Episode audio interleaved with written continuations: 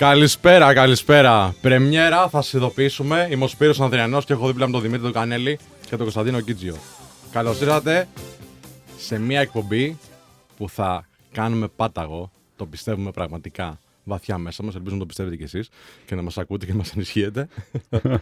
Καλησπέρα, παιδιά. Καλησπέρα και από εμάς. Δημήτρης Κανέλλης εδώ πέρα. Είμαστε πάρα πολύ χαρούμενοι που ξεκινάμε και κάνουμε πρεμιέρα. Θα σας ειδοποιήσουμε λοιπόν. Έχουμε συμφωνήσει εδώ πέρα με τον Σπύρο και τον Κωνσταντίνο να είμαστε η παρέα σας σε ό,τι αφορά όλα τα εργασιακά. Σωστά, Κωνσταντίνε? Δεν ξέρω, εγώ περαστικός είμαι. Δεν ξέρω καν γιατί ήρθα. Λοιπόν, καλησπέρα. Καλή μας αρχή. Εύχομαι να είστε πολύ εκεί έξω που ακούτε. Αν όχι, εσείς κάνετε. Ναι, έχουμε συμφωνήσει να κάνουμε κάτι το οποίο θα είναι όσο πιο αφιλτράριστο γίνεται, όσο πιο ανεπιτίδευτο γίνεται. Συζητήσεις οι οποίες ξεκινήσανε μεταξύ μας στη διάρκεια κάποιων καφέ και κάποιων συναντήσεων. Είπαμε γιατί δεν τις βγάζουμε αέρα, γιατί μάλλον απασχολούν πολλούς. Οπότε, ναι, κάπως έτσι ξεκινήσαμε και νομίζω ότι κάπως έτσι θα πορευτούμε κιόλας. Απασχολήσανε εμάς στην αρχή. Φτάσαμε σε ένα σημείο που μπορούμε να πούμε σε δύο ανθρώπους δύο πράγματα. Καλή ώρα εσάς που μας ακούτε. Και αφού σας απασχολούν και εσάς, να κάνουμε μια πολύ ωραία κουβέντα. Εδώ στη φιλόξενη συχνότητα το 99 και το Α. Σάββατο Κυριακή λοιπόν, 12 με 2, θα μας ακούτε εδώ, στο σπίτι σας, στο αυτοκίνητό σας και στα social media, τα οποία είναι notifyshow@gmail.com, το email μας, @notifyshow στο Instagram και @notifyshow στο TikTok. Τώρα δεν έχουμε κάτι ακόμα βέβαια, αλλά σιγά σιγά θα βάλουμε. Γιατί είναι πρώτη εκπομπή, καταλαβαίνετε. Σιγά σιγά πιστεύουμε. Κάντε σας follow. Σιγά σιγά πιστεύουμε θα καταφέρουμε να γίνουμε κι εμείς influencers και να σπάσουμε έτσι το τοπίο, το ψηφιακό. Να προσθέσω εγώ ότι είναι Σεπτέμβρης μήνας. Μπήκαμε Σεπτέμβρη, πέρασε το καλοκαιράκι. Νομίζω το καλοκαίρι είχαμε ξεχάσει λίγο τα εργασιακά μας. Τα είχαμε αφήσει στην άκρη. Ήμασταν όλοι στις παραλίες και καθόμασταν. Και τώρα πάλι μπαίνουμε σε μια έντονη μεταγραφική περίοδο για την αγορά εργασίας και νομίζω πάμε να δούμε πώς θα είναι η αγορά εργασίας μέχρι να κλείσει το έτος. Βασικά, ξέρεις τι, όταν εγώ είμαι σε διακοπές, τυχαίνει να μου έρχονται οι καλύτερες ιδέες. Μπαίνω σε μια διαδικασία δηλαδή να σκέφτομαι τι πήγε άσχημα την προηγούμενη σεζόν, τι πήγε καλά, τι μου δούλεψε, τι δεν μου δούλεψε. Και στα επαγγελματικά και στα προσωπικά και γενικότερα, αλλά μιας και μιλάμε για τα επαγγελματικά, κάθομαι και βλέπω, ας πούμε, και λέω τι μου δούλεψε, παιδί μου, τι μου πήγε καλά. Και μέσα σε αυτή τη διαδικασία, γιατί για μένα το τέλος σεζόν είναι ο Αύγουστος. Δεν είναι, ας πούμε, το τέλος του χρόνου. Έτσι. Δεν μιλάμε για ακαδημαϊκή χρονιά. Αυτό δεν έχω καταλάβει γιατί δεν μεταφέρουμε την πρωτοχρονιά 1η Σεπτεμβρίου. Ναι, έλατε. Πραγματικά. Έχει να κάνει με τη θρησκεία, αλλά. Θα υπάρχουν λόγοι σοβαροί. Αλλά όπως και να έχει. Και την ώρα που είμαι, ας πούμε, στην παραλία, πίνω το καφεδάκι μου, είμαι με την παρέα μου, κάνουμε τις διακοπές μας, μιλάμε, ξέρω, για διάφορα άσχετα θέματα. Ποπ, να τη ιδέα. Και έρχεται. Έχω το κακό συνήθειο να μην τη σημειώνω. Πολλές μου χάνονται. Αλλά από τις 10 ιδέες, ρε παιδί μου, που θα μου έρθουν, 3, μόλις έρθει ο Σεπτέμβρης, μόλις έρθει η νέα σεζόν, θα κάτσω με την ομάδα μου να την υλοποιήσω. Θα πάω δηλαδή, θα μαζέψω τον Γκάζιο και τον Γιάννη που είναι εδώ μαζί μας σήμερα και η Νατάσα που μας βοηθάει στον ήχο και θα συζητήσουμε και θα υλοποιήσουμε.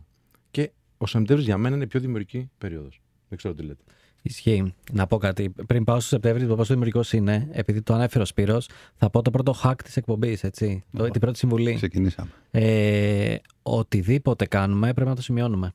Υπάρχει η ψηφιακή σημείωση, ότι θα ανοίξω το κινητό και θα το περάσω στα notes του κινητού, αλλά υπάρχει και το παραδοσιακό τετραδιάκι στυλό και μπορώ να σας πω ότι επειδή χρόνια σημειώνω και με τους δύο τρόπους, δεν μπορώ να το εξηγήσω γιατί γίνεται. Αλλά όταν σημειώνεις μια ιδέα, μια σημείωση, θεωρία, επαγγελματικά τα πάντα με το στυλό, είναι λες και το χαράζεις στο μυαλό σου. Λες και δεν θα φύγει ποτέ, ας πούμε. Όταν το κοιτάς μετά, είναι λες και θυμάσαι όλο το meeting, ας πούμε, πώς πήγε, τι έγινε. Είναι απίστευτο και πραγματικά το προτείνω σε όλους να αρχίσουν να σημειώνουν τα πράγματα που σκέφτονται στις ελεύθερες στιγμές τους. Εγώ βαριέμαι να γράφω. Τώρα μην κοιτάς που φέρει εδώ πέρα. Είναι λίγο σουρεάλ αυτό που είπα, να το εξηγήσουμε στους ανθρώπους που μας ακούν.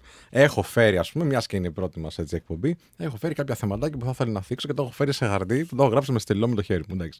Είναι λογικό να γελάσει. Και τα έβγαλες φωτογραφία να μας τα στείλεις στο WhatsApp. Αλλά αυτό που κάνω έτσι για να κρατάω notes είναι στην ομαδική που έχουμε, ας πούμε, την ομάδα μου, γράφω, λέω κάτι, το σε ηχητικό και το στέλνω. Και έχει μείνει εκεί. Και είμαστε μια χαρά. Ξέρω ότι μπορώ να τα ξανακούσω. Το πρόβλημα εδώ είναι ότι αν στέλνουμε αυτά που στέλνουμε τα ηχητικά μεταξύ μας, ο Κανέλλης ακούει μόνο αυτά τα οποία είναι μέχρι 59 δευτερόλεπτα. Από ένα λεπτό και πάνω δεν τα ακούει. Εντάξει, έχει και δουλειά ο άνθρωπος. Καλά, ναι, προφανώς. Έχει δουλειά να γράφει τις σημειώσεις του. Όλοι έχουμε. Λοιπόν. Νομίζω ότι οι καλύτερες ιδέες πάντως έρχονται. Εγώ συντάσσομαι πάρα πολύ με αυτό που είπες, Σπύρο, και πιστεύω ότι έχει να κάνει πάρα πολύ με το γεγονός ότι πρώτον κάνουμε ένα zone out από την καθημερινότητά μας. Είμαστε πάρα πολύ zoom in σε όλο αυτό το οποίο κάνουμε. Πράγμα το οποίο σημαίνει ότι μας δημιουργεί πάρα πολλές περιοριστικές αντιλήψεις στο τι μπορούμε να δημιουργήσουμε όταν κάθε μέρα είμαστε σε μια ρουτίνα και σε μια καθημερινότητα. Και νούμερο δύο, εμένα με βοηθάει πάρα πολύ να φτιάχνω σενάρια δημιουργικά στο μυαλό μου όταν αμφισβητώ αυτά τα οποία κάνω μέχρι σήμερα με ένα συγκεκριμένο τρόπο. Όταν προσπαθώ να αμφισβητήσω και να κάνω challenge οτιδήποτε συμβαίνει, ακόμα και αν πηγαίνει σωστά, να πω ότι πάμε από την αρχή. Αν σχεδιαζόταν αυτό το πράγμα σήμερα, πώς θα γινότανε, όχι με δεδομένο ότι αυτό το οποίο έχει κάνει μέχρι σήμερα με κάποιο τρόπο έχει πετύχει. Ας το ξανασχεδιάσουμε από την αρχή. Ας δούμε τι είναι αυτό το οποίο θα έκανες σήμερα με τα δεδομένα της αγοράς, τα κενά τα οποία υπάρχουν. Αμφισβητείς αυτά που πήγαν καλά ή αυτά που δεν πήγαν καλά, ή και τα δύο. Αμφισβητώ την αρχιτεκτονική. Αμφισβητώ το οικοδόμημα από την αρχή, χωρίς να πάω να πει ότι θα αλλάξω τα πάντα. Ωραία. Αλλά δεν παίρνω ως δεδομένο το ότι επειδή είχα success σε 5 συγκεκριμένες πρωτοβουλίες, αυτό το πράγμα και αυτή η αρχιτεκτονική των ιδεών αυτών θα με πάνε και στα επόμενα 5 successes. Ναι, συμφωνώ. Αλλά η ερώτηση είναι, η σωστή ερώτηση κατά την άποψή μου είναι, για ποιο λόγο να αμφισβητήσεις κάτι που έχει πάει καλά. Τι σε οδηγεί σε αυτό. Γιατί το γεγονός ότι μια πρωτοβουλία πήγε καλά δεν πάει να πει ότι η αρχιτεκτονική της είναι ικανή να σου δημιουργήσει το scale. Ακριβώς. Πιστεύω όμως για κάποιους ανθρώπους, γιατί θέλω να το δω και λίγο πιο ανθρωπιστικά. Αν με επιτρέψεις έτσι να παρέμβω λίγο σε αυτό. Όχι, αλλά εντάξει. Σε αυτή τη σκέψη, εγώ θα το κάνω με το ζόρι, κλείσει τον ήχο. Είναι γιατί πολλοί άνθρωποι, ρε παιδί μου, οι οποίοι επιχειρούν ή τέλος θέλουν να πάνε τα πράγματα πιο μπροστά, τους αρέσει η εξέλιξη. Δεν θα κάτσουν να πούνε, πώς θα μπορούσα να το κάνω καλύτερο αυτό. Δηλαδή, αν έχω πετύχει το 9, πώς θα πετύχω το 10. Δηλαδή, το έχουμε πετύχει σε μια καλή ποιότητα, έχουμε πετύχει κάτι όμορφο. Γιατί κάνουμε, ας πούμε, τις δικές μας δουλειές, εντάξει. Και βλέπεις, είχαμε καλά views, ξέρω εγώ, στο YouTube. Πώς θα το κάνουμε να πάει ακόμα μεγαλύτερα. Πώς θα κάνουμε ακόμα μεγαλύτερα βίντεο, ακόμα μεγαλύτερο περιεχόμενο. Και λέμε, τι να κάνουμε κάτι διαφορετικό, για να μην βαριόμαστε και εμείς και οι θεατές και ο κόσμος που είναι τέλος πάντων στην ομάδα μας. Και πιστεύω ότι αυτός ο τρόπος σκέψης βοηθάει όχι μόνο στο να τα πας τα πράγματα μπροστά, αλλά και γενικότερα να σκέφτεσαι έτσι σε ό,τι έχει να κάνει με το πώς εξελίσσεσαι και στα προσωπικά σου και στα επαγγελματικά σου. Σωστό. Αυτό έχει μια δόση ανικανοποίητου βεβαίως, έτσι. Δηλαδή, πάρα πολλές φορές καταλήγουμε. Το συζητάω με ψυχολόγο μου. Ναι. Είναι κοινό θέμα. Δηλαδή, νομίζω ότι και οι τρεις έχουμε αυτή την τάση, την οποία είναι ωραία να τη λες, προφανώς εξελικτική, αλλά πάρα πολλές φορές αγγίζει και τα όρια του ανικανοποίητου. Δηλαδή, πολλές φορές ενώ απολαμβάνεις μια επιτυχία και αυτή έχει νούμερα, έχει αριθμούς, δηλαδή δεν είναι επιτυχία στο μυαλό σου. Είναι επιτυχία γιατί έπιασε τους στόχους τους οποίους είχες θέσει. Πάντα ψάχνεις το κάτι παραπάνω, το κάτι καλύτερο.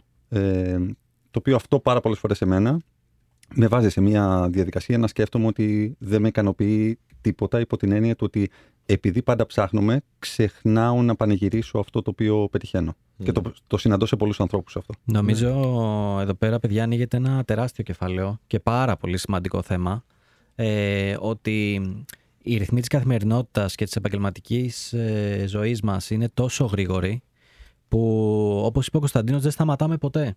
Δηλαδή, μπορεί 4 μήνες να δουλεύουμε κάτι, με στόχο κάτι, να γίνεται αυτό που θέλαμε. Τη στιγμή που θα γίνει, θα χαρούμε για 10 λεπτά, μετά θα το παρατήσουμε και μετά θα πούμε: OK, πάμε το επόμενο. Τελικά δεν ήταν τόσο καλό. Δηλαδή, πηγαίνουμε με 300 και δεν σταματάμε ποτέ. Πρέπει λίγο να πατάμε λίγο φρένο και να καταλαβαίνουμε πού έχουμε φτάσει. Και θα σας κάνω τώρα την εξής ερώτηση. Ποιο είναι το κριτήριο για να θεωρήσετε ένα βήμα επιτυχία? Ότι νιώθετε μέσα σας επαρκής, λέτε μπράβο, το πέτυχα. Ότι περιμένετε κάποιον από το στενό οικογενειακό κύκλο να σας πει μπράβο. Ότι περιμένετε να σας στείλουν 10 άγνωστοι μπράβο. Ποιο είναι το κριτήριό σας? Φοβερή ερώτηση. Πολύ καλή ερώτηση, φίλε. Νομίζω χρειαζόμαστε ένα τραγουδάκι για να το σκεφτούμε. Ναι. Δημήτρη, μας πέθανες. Τα λέμε σε λίγο, 989 Alpha Radio. Καλώς ήρθατε ξανά, θα σας ειδοποιήσουμε. Κίτζιος, Κανέλλης, Ανδριανός στα μικρόφωνα. Και ρωτάει ο Δημήτρης ο Κανέλλης, Ποια αυτή η θεωρία. Άστον, νομίζω το είπε πριν. Όχι, του αρέσει η φωνή του. Ναι, ιδιαίτερα. Ωραία. Ξανακάνει την ερώτηση για τους νέους φίλους. Λοιπόν, η ερώτησή μου είναι πολύ απλή. Επειδή τρέχουμε με πάρα πολύ γρήγορους ρυθμούς όλοι στην καθημερινότητά μας, θεωρώ ότι υπάρχουν στιγμές που έχουμε κάποιες επιτυχίες, παιδί μου. Εντάξει, μπορεί να είμαστε 20 μέρες κάτω, κάποια στιγμή θα είμαστε πάνω. Πώς κάποιος καταλαβαίνει πότε έχει επιτυχία? Τι εννοώ? Περιμένουμε να νιώσουμε ένα συναίσθημα? Γιατί συνήθως το νιώθουμε 5 λεπτά και μετά λέμε τίποτα, όλα είναι μάταια. Περιμένουμε να μας το πει ο στενός οικογενειακός κύκλος, να με πάρει με ένα τηλέφωνο η μητέρα μου και να μου πει μπράβο Δημήτρη μου, περιμένω κάποιον φίλο? Δηλαδή θέλω να μου πείτε και προσωπικά ο καθένας, για να βοηθήσουμε αυτούς που μας ακούνε, πότε καταλαβαίνουμε ότι ξέρεις κάτι, έκανα αυτό και μου βγήκε, μπράβο? Ο πρώτος. Ναι. Είναι πολλά απλά τα κριτήρια κατά την άποψή μου, γιατί έχει να κάνει με την περίοδο της ζωής σου. Δηλαδή, αλλιώς απίλαυσα μια επιτυχία που είχαμε με το Man of Style, ας πούμε. Αλλιώς απολαμβάνω αυτό που κάνουμε τώρα. Δηλαδή, ένα κριτήριο σημαντικό για μένα είναι την ώρα, ας πούμε, που πάω να κάνω αυτό για το οποίο νιώθω φοβερή επιτυχία, ότι είναι φοβερή επιτυχία, θέλω να πάω να το κάνω. Δηλαδή, αν μας ανακοίνωσε, ξέρω, ο σταθμός, ξέρεις, θέλουμε να συνεργαστούμε. Εντάξει, εδώ. Είναι φοβερή επιτυχία για την άποψη. Κάτι την άποψή μου. Το ότι θέλω να έρθω, το ότι έχω όρεξη να έρθω να το κάνω, είναι πολύ σημαντικό κριτήριο για μένα. Πάρα πολύ σημαντικό. Το ότι ξέρω, εγώ θέλω να πάω να συνεργαστώ με τους ανθρώπους μου, το θεωρώ σημαντική επιτυχία, το ότι κατάφερα στο recruiting να κάνω καλή επιλογή. Οπότε το πώς νιώθω κατά τη διαδικασία που το κάνω αυτό, το θεωρώ ότι αυτό είναι ένα σημάδι επιτυχίας.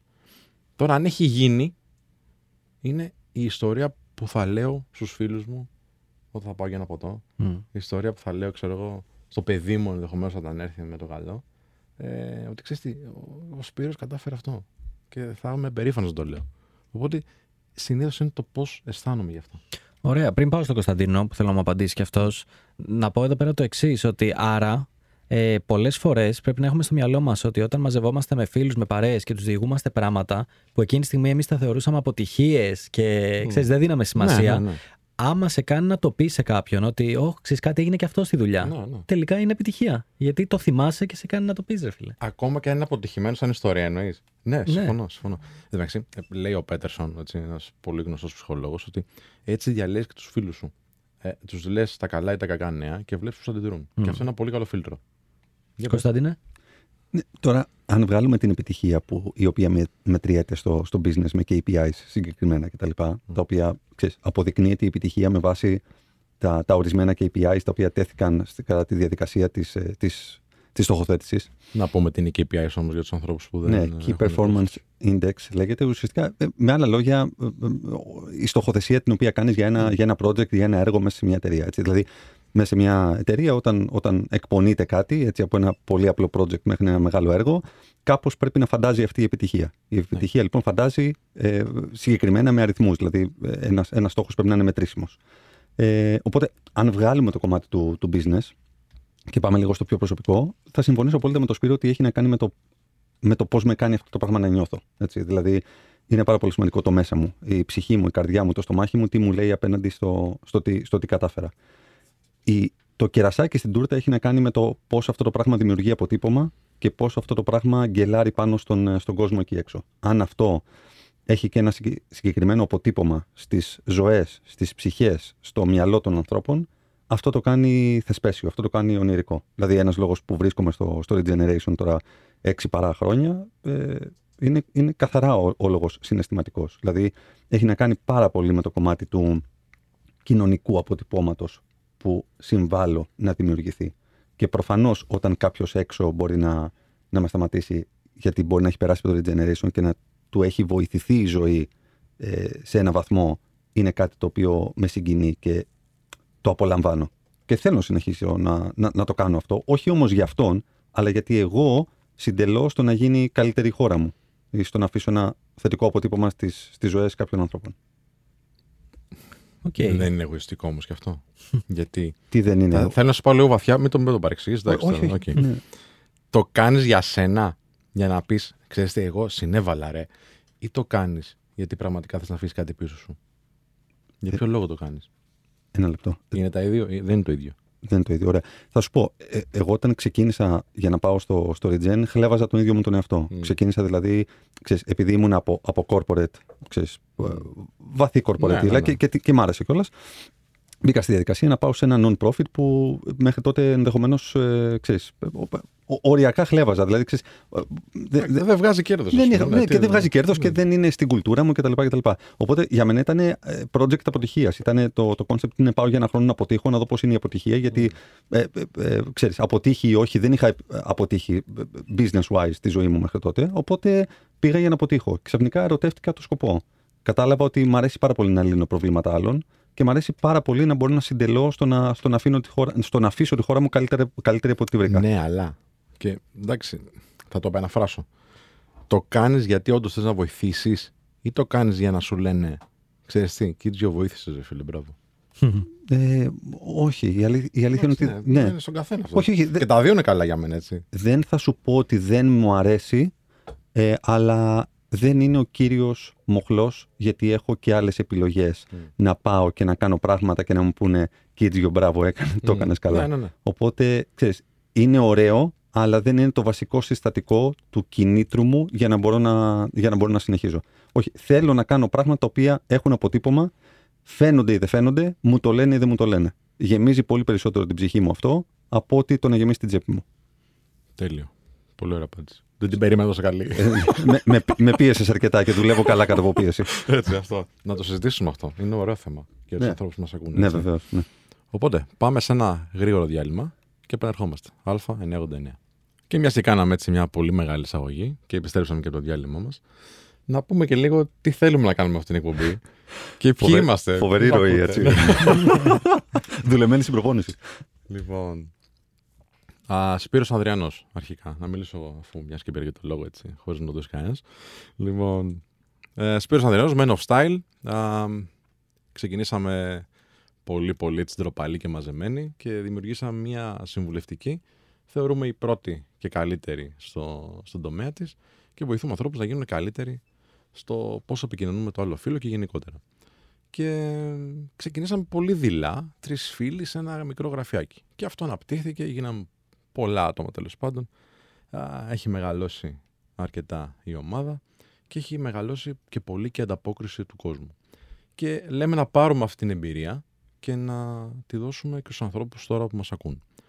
Παράλληλα, έχω γράψει ένα βιβλίο μαζί με τους συνεταίρους μου, τον Χρήστο Πανί και τον Ανέστη Δόγημαν, τον Άνδρας Αξίας, το οποίο έχει γίνει bestseller. Και το λέω για να πάτε να το πάρετε να γίνει ακόμα περισσότερο. Και παρουσιάζω το podcast απλά και ανδρικά στο YouTube και στο Spotify. Κωνσταντίνε. Ναι. Θέλω να ακούσω το Δημήτρη πρώτα, συγγνώμη. Έχω αγωνία. Θα το δω πρώτη φορά αυτό live μπροστά μου. Τι να πω τώρα, ο Σπύρος μας σκέπασε. Έχει βάλει μια σκιά, δεν μπορούμε να πούμε τίποτα τώρα. Εμείς νιώθουμε ντροπή. Σκιά. Εγώ που έχω το μαλλί αυτό. Να πω εδώ πέρα, επειδή δεν έχουν εικόνα οι ακροατές, ότι είμαι ο μόνος με μαλλιά. Ακόμα. Θα δούμε πώς θα πάνε τα εργασιακά, μήπως και εμένα μου φύγουν. Λοιπόν, Δημήτρης Κανέλλης. Έχω μαλλιά. Αυτό θέλω να κρατήσετε σε σχέση με τους υπόλοιπους εδώ πέρα. Το σημαντικό είναι ότι εγώ δραστηριοποιούμαι στον χώρο του ψηφιακού marketing, θα πούμε, νομίζω. Όσο και εμπορικός όρος και να έχει γίνει πλέον. Και στον όρο της τεχνολογίας που μου αρέσει πιο πολύ. Πρώην προγραμματιστής, οπότε ξέρω να διορθώσω τη τηλεόραση, όπως λέει ο πατέρας μου. Ξέρεις, είναι αυτό με όποιον έχει τελειώσει πληροφορική, που αυτομάτως στο σπίτι διορθώνεις το πλυντήριο, τη τηλεόραση. Δεν έχει σημασία. Κάνεις φορμάτ παντού. Ναι. Εσύ που ξέρεις από αυτά, από κομπούτερα, έλα εδώ. Είναι λίγο πολύ αυτό είναι η ζωή μου. Και το Ιντερνετ. Το Ιντερνετ έπεσε. Και τα μη κοιμάω, Εγώ νομίζω το έτσι πιο μεγάλο πράγμα που έχω κάνει και κατά λάθος πέτυχε, μιλάμε για εντελώς κατά λάθος, είναι μια ψηφιακή κοινότητα που ονομάζεται Thank You Next. Αυτή τη στιγμή απαριθμεί 600.000 κόσμο μέσα. Νομίζω είναι από τις μεγαλύτερες κοινότητες, όχι στην Ελλάδα, θα πω στην Ευρώπη, στον κόσμο. Και από εκεί και πέρα νομίζω με ενδιαφέρει οτιδήποτε συμβαίνει στο εργασιακό, τεχνολογικό, ψηφιακό κομμάτι. Και γι' αυτό μαζεύτηκα εδώ πέρα με τον Σπύρο και τον Κωνσταντίνο να τα αναλύσουμε και να τα πούμε. να πω εγώ ότι για το Thank You Next, γιατί ξέρω ότι είσαι ταπεινός και θα το πεις, είναι δεν είναι μεγαλύτερη, είναι σίγουρα η πιο influential κοινότητα. Δημιουργεί κουλτούρα το Thank You Next. Αυτό είναι το ζήτημα. Και θυμάμαι, φίλε, στα πρώτα μας βήματα σαν Man of Style, που μπαίναμε μέσα και βλέπαμε τι απασχολεί τον κόσμο. Και τώρα έχω την τιμή να κάνω εκπομπή μαζί σου. Πόσο μακριά έχεις φτάσει στη ζωή σου. Είδες, αυτά είναι. Αυτό είναι επιτυχία. Πες και το βιβλίο όμως. Το βιβλίο. Ήθελα να τα αποφύγω για να μην πέσουν λίγο οι ακροατές. Γιατί εγώ πήγα και έγραψα βιβλίο που λέγεται Όλα είναι μάταια. Γιατί το έκανα αυτό. Γενικά νομίζω αφιέρωσα πάρα πολύ χρόνο από τη ζωή μου να διαβάσω λίγο Μάρκο Αβρίλιο και τα δικά του εκεί πέρα. Και Σία, θα πω Μάρκο Αβρίλιο και Σία. Στοισμός, πώς λέγεται, στοική και όλα αυτά. Που κάνουν ένα πολύ ενδιαφέρον έτσι ανάποδο reverse, θα το πούμε, στο νόημα της ζωής. Δηλαδή τι σου λένε αυτοί. Σου λένε αντί να carpe diem και ζήσε τη ζωή και όλα αυτά, θα το πάρουμε ανάποδα. Θα πούμε ότι ξέρεις κάτι, είτε το θες είτε όχι, είτε είσαι ο Bill Gates είτε δεν είσαι, κάποια στιγμή η ζωή τελειώνει. Οπότε αδελφέ, αφού ξέρεις ότι η ζωή τελειώνει και ξέρεις, spoiler, το τέλος, καλύτερα πάρ' το λίγο αλλιώς και μέχρι να τελειώσει ζήστηνα και κάνω ό,τι γουστάρεις. Οπότε πάνω σε αυτό έχω γράψει το Όλα είναι μάταια. Είναι, στην ουσία εγώ το έχω ονομάσει οδηγός επιβίωσης για την αγορά εργασίας. Θα πω ότι απευθύνεται κυρίως σε μικρές ηλικίες και για όποιον είναι στη σχολή είναι σε αυτές τις ηλικίες νομίζω είναι ιδανικό. Τώρα μέχρι στιγμής έχουμε πολύ θετικό feedback. Είναι πολύ ωραίο βίντεο. Και έχει πάει και καλά. Εγώ θα πω ότι δεν είναι μόνο για τις μικρές ηλικίες. Λέει αλήθειες για όλα τα ηλικιακά στρώματα εργαζομένων μέσα. Ναι, βέβαια. Όσοι το έχουν διαβάσει και μου έχουν πει άποψη για το βιβλίο. Ευχαριστώ δηλαδή που το έχεις διαβάσει, Σπύρο. Εγώ το έχω διαβάσει. Όχι. Άλλο θέλω να πω. Αλλιώς ακούστηκε αυτό. Ναι. Ήθελα να πω ότι όσοι μου. Όχι, αυτό ήθελα να πω ακριβώς. Όσοι μου έχουν πει άποψη για το βιβλίο, δεν είναι νέοι επαγγελματίες. Είναι σε μια καλή φάση της ζωής τους και λένε: ξέρεις τι, διάβασα πράγματα τα οποία δεν τα είχα σκεφτεί έτσι. Γιατί και αυτός είναι ο σκοπός του βιβλίου, ρε φίλε. Και ο σκοπός της μιας εκπομπής. Ακριβώς. Έτσι. Κωνσταντίνε. Εγώ τα τελευταία 6 χρόνια σχεδόν της ζωής μου έχω αφιερωθεί εν πολλοίς στο Regeneration, το οποίο αφορά τη νέα γενιά. Αφορά τη βοήθεια στη νέα γενιά. Έχω αποφασίσει να είμαι αυτός ο άνθρωπος που δεν είχα εγώ δίπλα μου όταν ήμουν 25 χρονών. Και ήμουν σε μια φάση αναζήτησης της ζωής μου και της καριέρας μου. Οπότε έχουμε δημιουργήσει ένα πρόγραμμα, δημιουργήθηκε το 2014 μάλιστα, παλιά πίσω στο μεγάλο brain drain και στη μεγάλη φυγή και διαρροή ταλέντων στο εξωτερικό. Και έτσι δημιουργήσαμε μια μικροσκοπική πρωτοβουλία η οποία ενώνει το πανεπιστήμιο με την αγορά εργασίας. Πολύ σύντομα να το πω. Δηλαδή, ουσιαστικά νέοι πτυχιούχοι μέχρι 29 ετών μπορούν να κάνουν έτσι το πρόγραμμα και μετά από μια διαδικασία αρκετά σκληρής συμπεριφορικής αξιολόγησης. Περνάνε μια διαδικασία reskilling-upskilling, τα πολύ γνωστά μας reskilling-upskilling, άρα πάμε και τους εκπαιδεύουμε σε ήπιες και τεχνικές δεξιότητες οι οποίες χρειάζονται για να μπουν στην αγορά εργασίας και τους παίρνουμε χέρι-χέρι και τους βάζουμε μέσα στις εταιρείες, μέσα στο οικοσύστημα των εταιρεών με εγγυημένους μισθούς, εγγυημένες χρονικές συμβάσεις κ.ο.κ. προκειμένου να μπορέσουμε να βοηθήσουμε τους νέους μας να παραμείνουν και να ευδοκιμήσουν εδώ στην Ελλάδα διαγράφοντας μια υγιή και όχι απαραίτητος ντε και καλά από την πρώτη μέρα λαμπρή καριέρα. Να ρωτήσω κάτι, συγγνώμη, τώρα θα γίνω ο boomer της παρέας. Είσαι ο boomer της παρέας. Σίγουρα. Δεν θέλω να γίνω αυτός σπαστικός, αλλά και εγώ όταν μιλάω με πολλούς αγγλικούς όρους, οπότε θα ήθελα να μας πεις τι είναι το reskilling, upskilling. Το reskilling, upskilling, ναι. Το upskilling είναι η αναβάθμιση των δεξιοτήτων, των ήδη υπαρχόντων δεξιοτήτων που μπορεί να έχεις από τις τυπικές γνώσεις που έχεις λάβει από το πανεπιστήμιό σου. Το reskilling αφορά την επανεκπαίδευση των ανθρώπων οι οποίοι επιθυμούν ή επιβάλλεται να αλλάξουν αντικείμενο ή πεδίο εργασίας. Έτσι. Οπότε, όχι, δεν σε βοήθησα. Με βοήθησες. Οπότε όταν λέμε ότι κάποιος άλλαξε κλάδο, δηλαδή ασχολιόμουν με τη φιλολογία και αποφάσισα να ασχοληθώ με ψηφιακό μάρκετινγκ, πρακτικά έκανα reskilling. Ναι, προφανώς. Okay. Δεν το γνώριζα αυτό. Ναι. Είδες, έμαθα κάτι σήμερα. Και είναι πολύ ωραίο θέμα να το συζητήσουμε κατά τη διάρκεια έτσι της σεζόν με τους ανθρώπους που μας ακούν. Να πούμε για ποιο λόγο πρέπει κάποιος να αποκτά συνέχεια νέες ικανότητες, να εξελίσσει αυτές που έχει ήδη. Γιατί η αγορά εξελίσσεται, οι ανάγκες γίνονται πιο πολύπλοκες και να σου πω κάτι, πρέπει να προσέχεις. Και δεν το λέω αυτό τώρα για να πείτε, εντάξει τώρα τι είπε ο Σπύρος, ξέρω εγώ, και πρέπει να προσέχουμε και είναι φοβιστικά τα πράγματα. Όχι. Απλά τα πράγματα γίνονται πιο πολύπλοκα. Και όσο έχουμε ικανότητες, θα γίνεται η ζωή μας πιο εύκολη. Όλους όσοι εργάζονται. Και τρέχουν τα πράγματα πολύ γρήγορα πλέον. Οπότε νομίζω ότι και οι εκπομπές μας θα αναλώνονται με την καλή έννοια πολύ στο κομμάτι της αναβάθμισης των δεξιοτήτων. Γιατί είμαστε στην τέταρτη βιομηχανική επανάσταση, είμαστε σε φάση ψηφιακού μετασχηματισμού. Βλέπουμε ότι ακόμα και μεταπτυχιακά στο εξωτερικό και στην Αμερική, και μάλιστα tech μεταπτυχιακά, έτσι, τεχνολογικά μεταπτυχιακά, παραδέχονται και τα ίδια ότι μετά από 2-3 χρόνια, αφού αποφοιτήσεις από μεταπτυχιακά τα οποία είναι εξαιρετικά διάσημα, θα το πω, και πολύ καλά καταρτισμένα τα ακαδημαϊκά τους προγράμματα, σου λέει χρειάζεσαι upskilling μετά από 2-3 χρόνια. Παλιά χρειαζόσουν μετά από 12-13.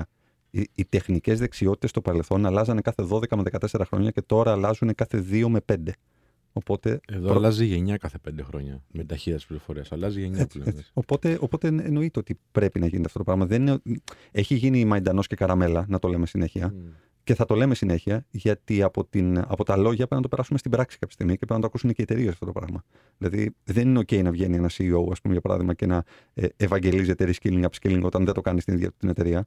Δεν θα πάρει ποτέ μόνος του την πρωτοβουλία ένας εργαζόμενος να το κάνει, ή μπορεί να το κάνει από φιλοτιμία, αλλά δεν είναι δουλειά του να το κάνουν οι εργαζόμενοι όλα μόνοι τους. Θα το κάνουν από προσωπικό ενδιαφέρον για ανάπτυξη. Οι οργανισμοί απαιτείται να εισάγουν πνεύμα. Τι πρέπει να κάνουν, Κωνσταντίνε, πιο πρακτικά. Τι πρέπει να κάνει ένας άνθρωπος που μας ακούει τώρα και έχει υπό την ευθύνη του κάποιους ανθρώπους. Τι μπορεί να κάνει για να κάνει upskilling τους ανθρώπους του ή reskilling, όπως το λες. Θα πρέπει να διαγνώσει κατά πρώτον πώς αλλάζει ο κλάδος του, πώς αλλάζει η εταιρεία του, τι καινούριες δεξιότητες έρχονται στο επάγγελμα το οποίο οι περισσότεροι εργαζόμενοι έχουν ανάγκη ή εκεί που βλέπει ότι υπάρχουν αλλαγές, και να κοιτάξει αυτές οι δεξιότητες πώς μπορούν να καλυφθούν αυτή τη στιγμή σε πρώτο στάδιο από πλατφόρμες οι οποίες δημιουργούν τέτοιου είδους εκπαίδευση. Δηλαδή αυτό το οποίο λέμε το crash course, δηλαδή μαθήματα τα οποία μπορείς να πάρεις. Διαζώσετε online σε σύντομο χρονικό διάστημα με μεγάλο intensity, με μεγάλη. Βοηθήστε λιγάκι τώρα. Ωραία, ναι. Να σου πω το εξής τώρα. Εγώ τώρα που έχω δηλαδή υπό την ευθύνη μου, γιατί το θεωρώ ευθύνη να έχεις προσωπικό, έχω υπό την ευθύνη μου κάποιους ανθρώπους. Και ξέρεις τι, βγαίνει το TikTok, ρε παιδί μου, και κάπως πρέπει να το μάθουμε το TikTok και να το αξιοποιήσουμε στην εταιρεία μας και στην ομάδα μας. Τι να τους πω, ξέρω εγώ, δείτε αυτό το βίντεο στο YouTube. Υπάρχουν ήδη, ας πούμε, για παράδειγμα, επειδή τα πράγματα. Ξέρω, αλλά να το ακούσει ο κόσμος. Τα πράγματα στο δυτικό κόσμο τρέχουν πολύ πιο γρήγορα από εμάς και αυτό, ξέρεις, ουδέν κακό αμυγές καλού. Οπότε μπορεί να ερχόμαστε σχεδόν τελευταίοι, αλλά βλέπουμε τι γίνεται. Υπάρχουν ήδη πάρα πολλά seminars, ακαδημίες, tutorials κτλ. Και που αναλύουν και τη σημαντικότητα του TikTok, για παράδειγμα, αλλά και να εκπαιδευτείς πάνω σε αυτό. Οπότε πλατφόρμες οι οποίες είναι εκεί έξω. Κοστίζουν πάρα πολύ χρήματα, ειδικά για τους εργοδότες κτλ. Είναι μόνο προς όφελος της εταιρείας, αλλά και γενικότερα του εργασιακού πληθυσμού εντός της εταιρείας, να μπορέσουν να ανοίξουν. Ξέρεις κάτι, μας λείπει το κομμάτι του να βγούμε λίγο από τη ζώνη άνεσης και να ανοίξουμε τα μάτια μας σε καινούργια πράγματα τα οποία έρχονται. Λέμε ότι έρχονται και τελικά δεν κάνουμε. Φίλε, μπορεί να θέλει ο άλλος, απλά να μην ξέρει. Okay, γι' αυτό είμαστε. Ναι, ακριβώς, συμφωνώ. Γνωρίζω πολλούς ανθρώπους που δεν ξέρουν τι είναι το Udemy, το Coursera και όλα αυτά. Δεν το ξέρουν. Πάρα πολλούς. Ενώ είναι νέοι άνθρωποι. Πάρα πολλούς. Και ασχολούνται με το ίντερνετ και όλα αυτά. Έχουν την τεχνολογία μέσα στη ζωή τους, παιδί μου. Ναι. Απλά δεν γνωρίζουν απλά πράγματα που μπορούν να τους βοηθήσουν εύκολα να αποκτήσουν κάποιες ικανότητες. Το θέμα νομίζω είναι, παιδιά, ότι το πρώτο πρέπει να εκπαιδευτεί είναι ο τρόπος σκέψης. Το mindset, έτσι. Ο τρόπος σκέψης, γιατί έχουμε συνηθίσει λίγο στην Ελλάδα ότι μπορεί να είναι και παγκοσμίως. Βάζω Ελλάδα γιατί εδώ πέρα έχω ζήσει, εδώ έχω εργαστεί. Έχουμε συνηθίσει λίγο ότι, OK, βγήκα από τη σχολή, έκανα και μεταπτυχιακό, τελείωσε η γνώση, τελείωσε η εκπαίδευση. Εγώ τώρα πιάνω δουλειά και τα ξαναλέμε όταν βγω σύνταξη. Δηλαδή, λίγο πολύ, σε αυτό μπορεί να μας έχουν γαλουχίσει και οι προηγούμενες γενιές. Αλλά έχουμε συνηθίσει ότι δεν υπάρχει διαβιωμάτιση. Ξέρεις, ό,τι έμαθα ήταν στο πανεπιστήμιο. Τι τώρα να κάτσω να μάθω νέα πράγματα, όχο, άσε ρε εσύ, τώρα έχω τη δουλειά μου, δεν χρειάζεται. Πρέπει λίγο να μπούμε σε έναν τρόπο σκέψης ότι κάθε μέρα τα πάντα αλλάζουν και πλέον πάρα πολύ πιο γρήγορα. Άρα και εγώ πρέπει να προσαρμόζομαι πολύ πιο γρήγορα από ό,τι έκαναν οι προηγούμενες γενιές. Ναι, εδώ να πεις έναν άνθρωπο αυτή τη στιγμή ότι ξέρεις τι, επένδυσες σε ένα σεμινάριο, θα το δει κάπως. Θα πει, να πληρώσω για σεμινάριο. Οριακά θα πήγαμε ενός χρόνος. Πρέπει να προσαρμοστούμε κι εμείς όμως, οπότε είναι η ώρα για να κάνουμε το διάλειμμα μας. Οπότε, πώς το πέρασα έτσι. Α989, επιστρέφουμε. Επιστρέψαμε, θα σας ειδοποιήσουμε. Σπύρος Ανδριανός, Κωνσταντίνος Κίτζιος, Δημήτρης Κανέλλης. Και Είμαστε στην πρεμιέρα της εκπομπής μας και ήθελα να σε ρωτήσω τον Κωνσταντίνο και Δημήτρη προφανώς. Αλλά ξεκινήσω από τον Κωνσταντίνο γιατί είναι πιο φωτεινός. Πέφτει πάνω το LED. Κυνηγήσαμε αυτό το project εδώ πέρα μαζί με τον Alpha, τη φιλόξενη συχνότητα αυτή. Και είπαμε, ξέρετε, να βοηθήσουμε κάποιους ανθρώπους που μας ακούνε να κάνουν ένα upskilling, reskilling που πες πάρα πολύ εύγλωτα πριν. Αλλά θέλω να σου ρωτήσω ο προσωπικός σου στόχος. Τι θες να κάνεις με αυτήν την εκπομπή εσύ? Σπύρος, θα ξαναπώ τώρα αυτό το οποίο λέω σε κάθε αφορμή που με ρωτάνε. Αποτύπωμα. Mm. Με ενδιαφέρει να αφήσουμε ένα αποτύπωμα. Με ενδιαφέρει να μπορέσουμε να βοηθήσουμε κόσμο, χωρίς να σημαίνει ότι εμείς δεν βγαίνουμε ως τρεις experts.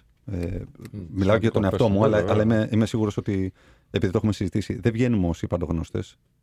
Έχουμε λάθη, κάνουμε λάθη, έχουμε πάθει. Θα ξανακάνουμε λάθη. Δεν διεκδικούμε ούτε το αλάθητο, ούτε ότι είμαστε η επίτομη της επιτυχίας. Απλά είμαστε τρεις άνθρωποι οι οποίοι στη βάση μας συμφωνούμε σε πολλά. Είμαστε ατέριαστοι, είμαστε διαφορετικοί σε πάρα πολλά. Ταιριάζουμε όμως σε πάρα πολύ συγκεκριμένα πράγματα τα οποία έχουν να κάνουν με τη θεώρηση του business, με τη θεώρηση του κόσμου και του ανθρώπου και στο πού πάμε και από τι οριζόμαστε. Οριζόμαστε πάρα πολύ από το αποτύπωμα και να κάνουμε πράγματα που γεμίζουν το μέσα μας. Και αν αυτά γεμίζουν και κάποιους έξω, τότε ακόμα καλύτερα. Με αυτή την εποδό και με αυτό το έρισμα ξεκινήσαμε την κουβέντα του να κάνουμε κάτι το οποίο να πάρει σάρκα και οστά στα Αιτζιανά και να έχει μεγαλύτερη διασπορά του μηνύματος. Γιατί πάρα πολλές φορές και σε κατηδίαν συζητήσεις που μπορούμε να κάνουμε ή σε ένα post το οποίο μπορούμε να ανεβάσουμε ένα story στα social media, βλέπουμε ότι πράγματα τα οποία λέμε γκελάρουν καλά στον κόσμο. Οπότε αυτό δημιουργεί αποτύπωμα. Επηρεάζουμε θετικά κάποιους ανθρώπους και θέλουμε να επηρεάσουμε κι άλλους. Αυτό για μένα είναι. Δηλαδή, για μένα είναι δημιουργία αποτυπώματος. Δημήτρη. Ναι. Κοιτάξτε, να σας πω τι πιστεύω ότι συμβαίνει.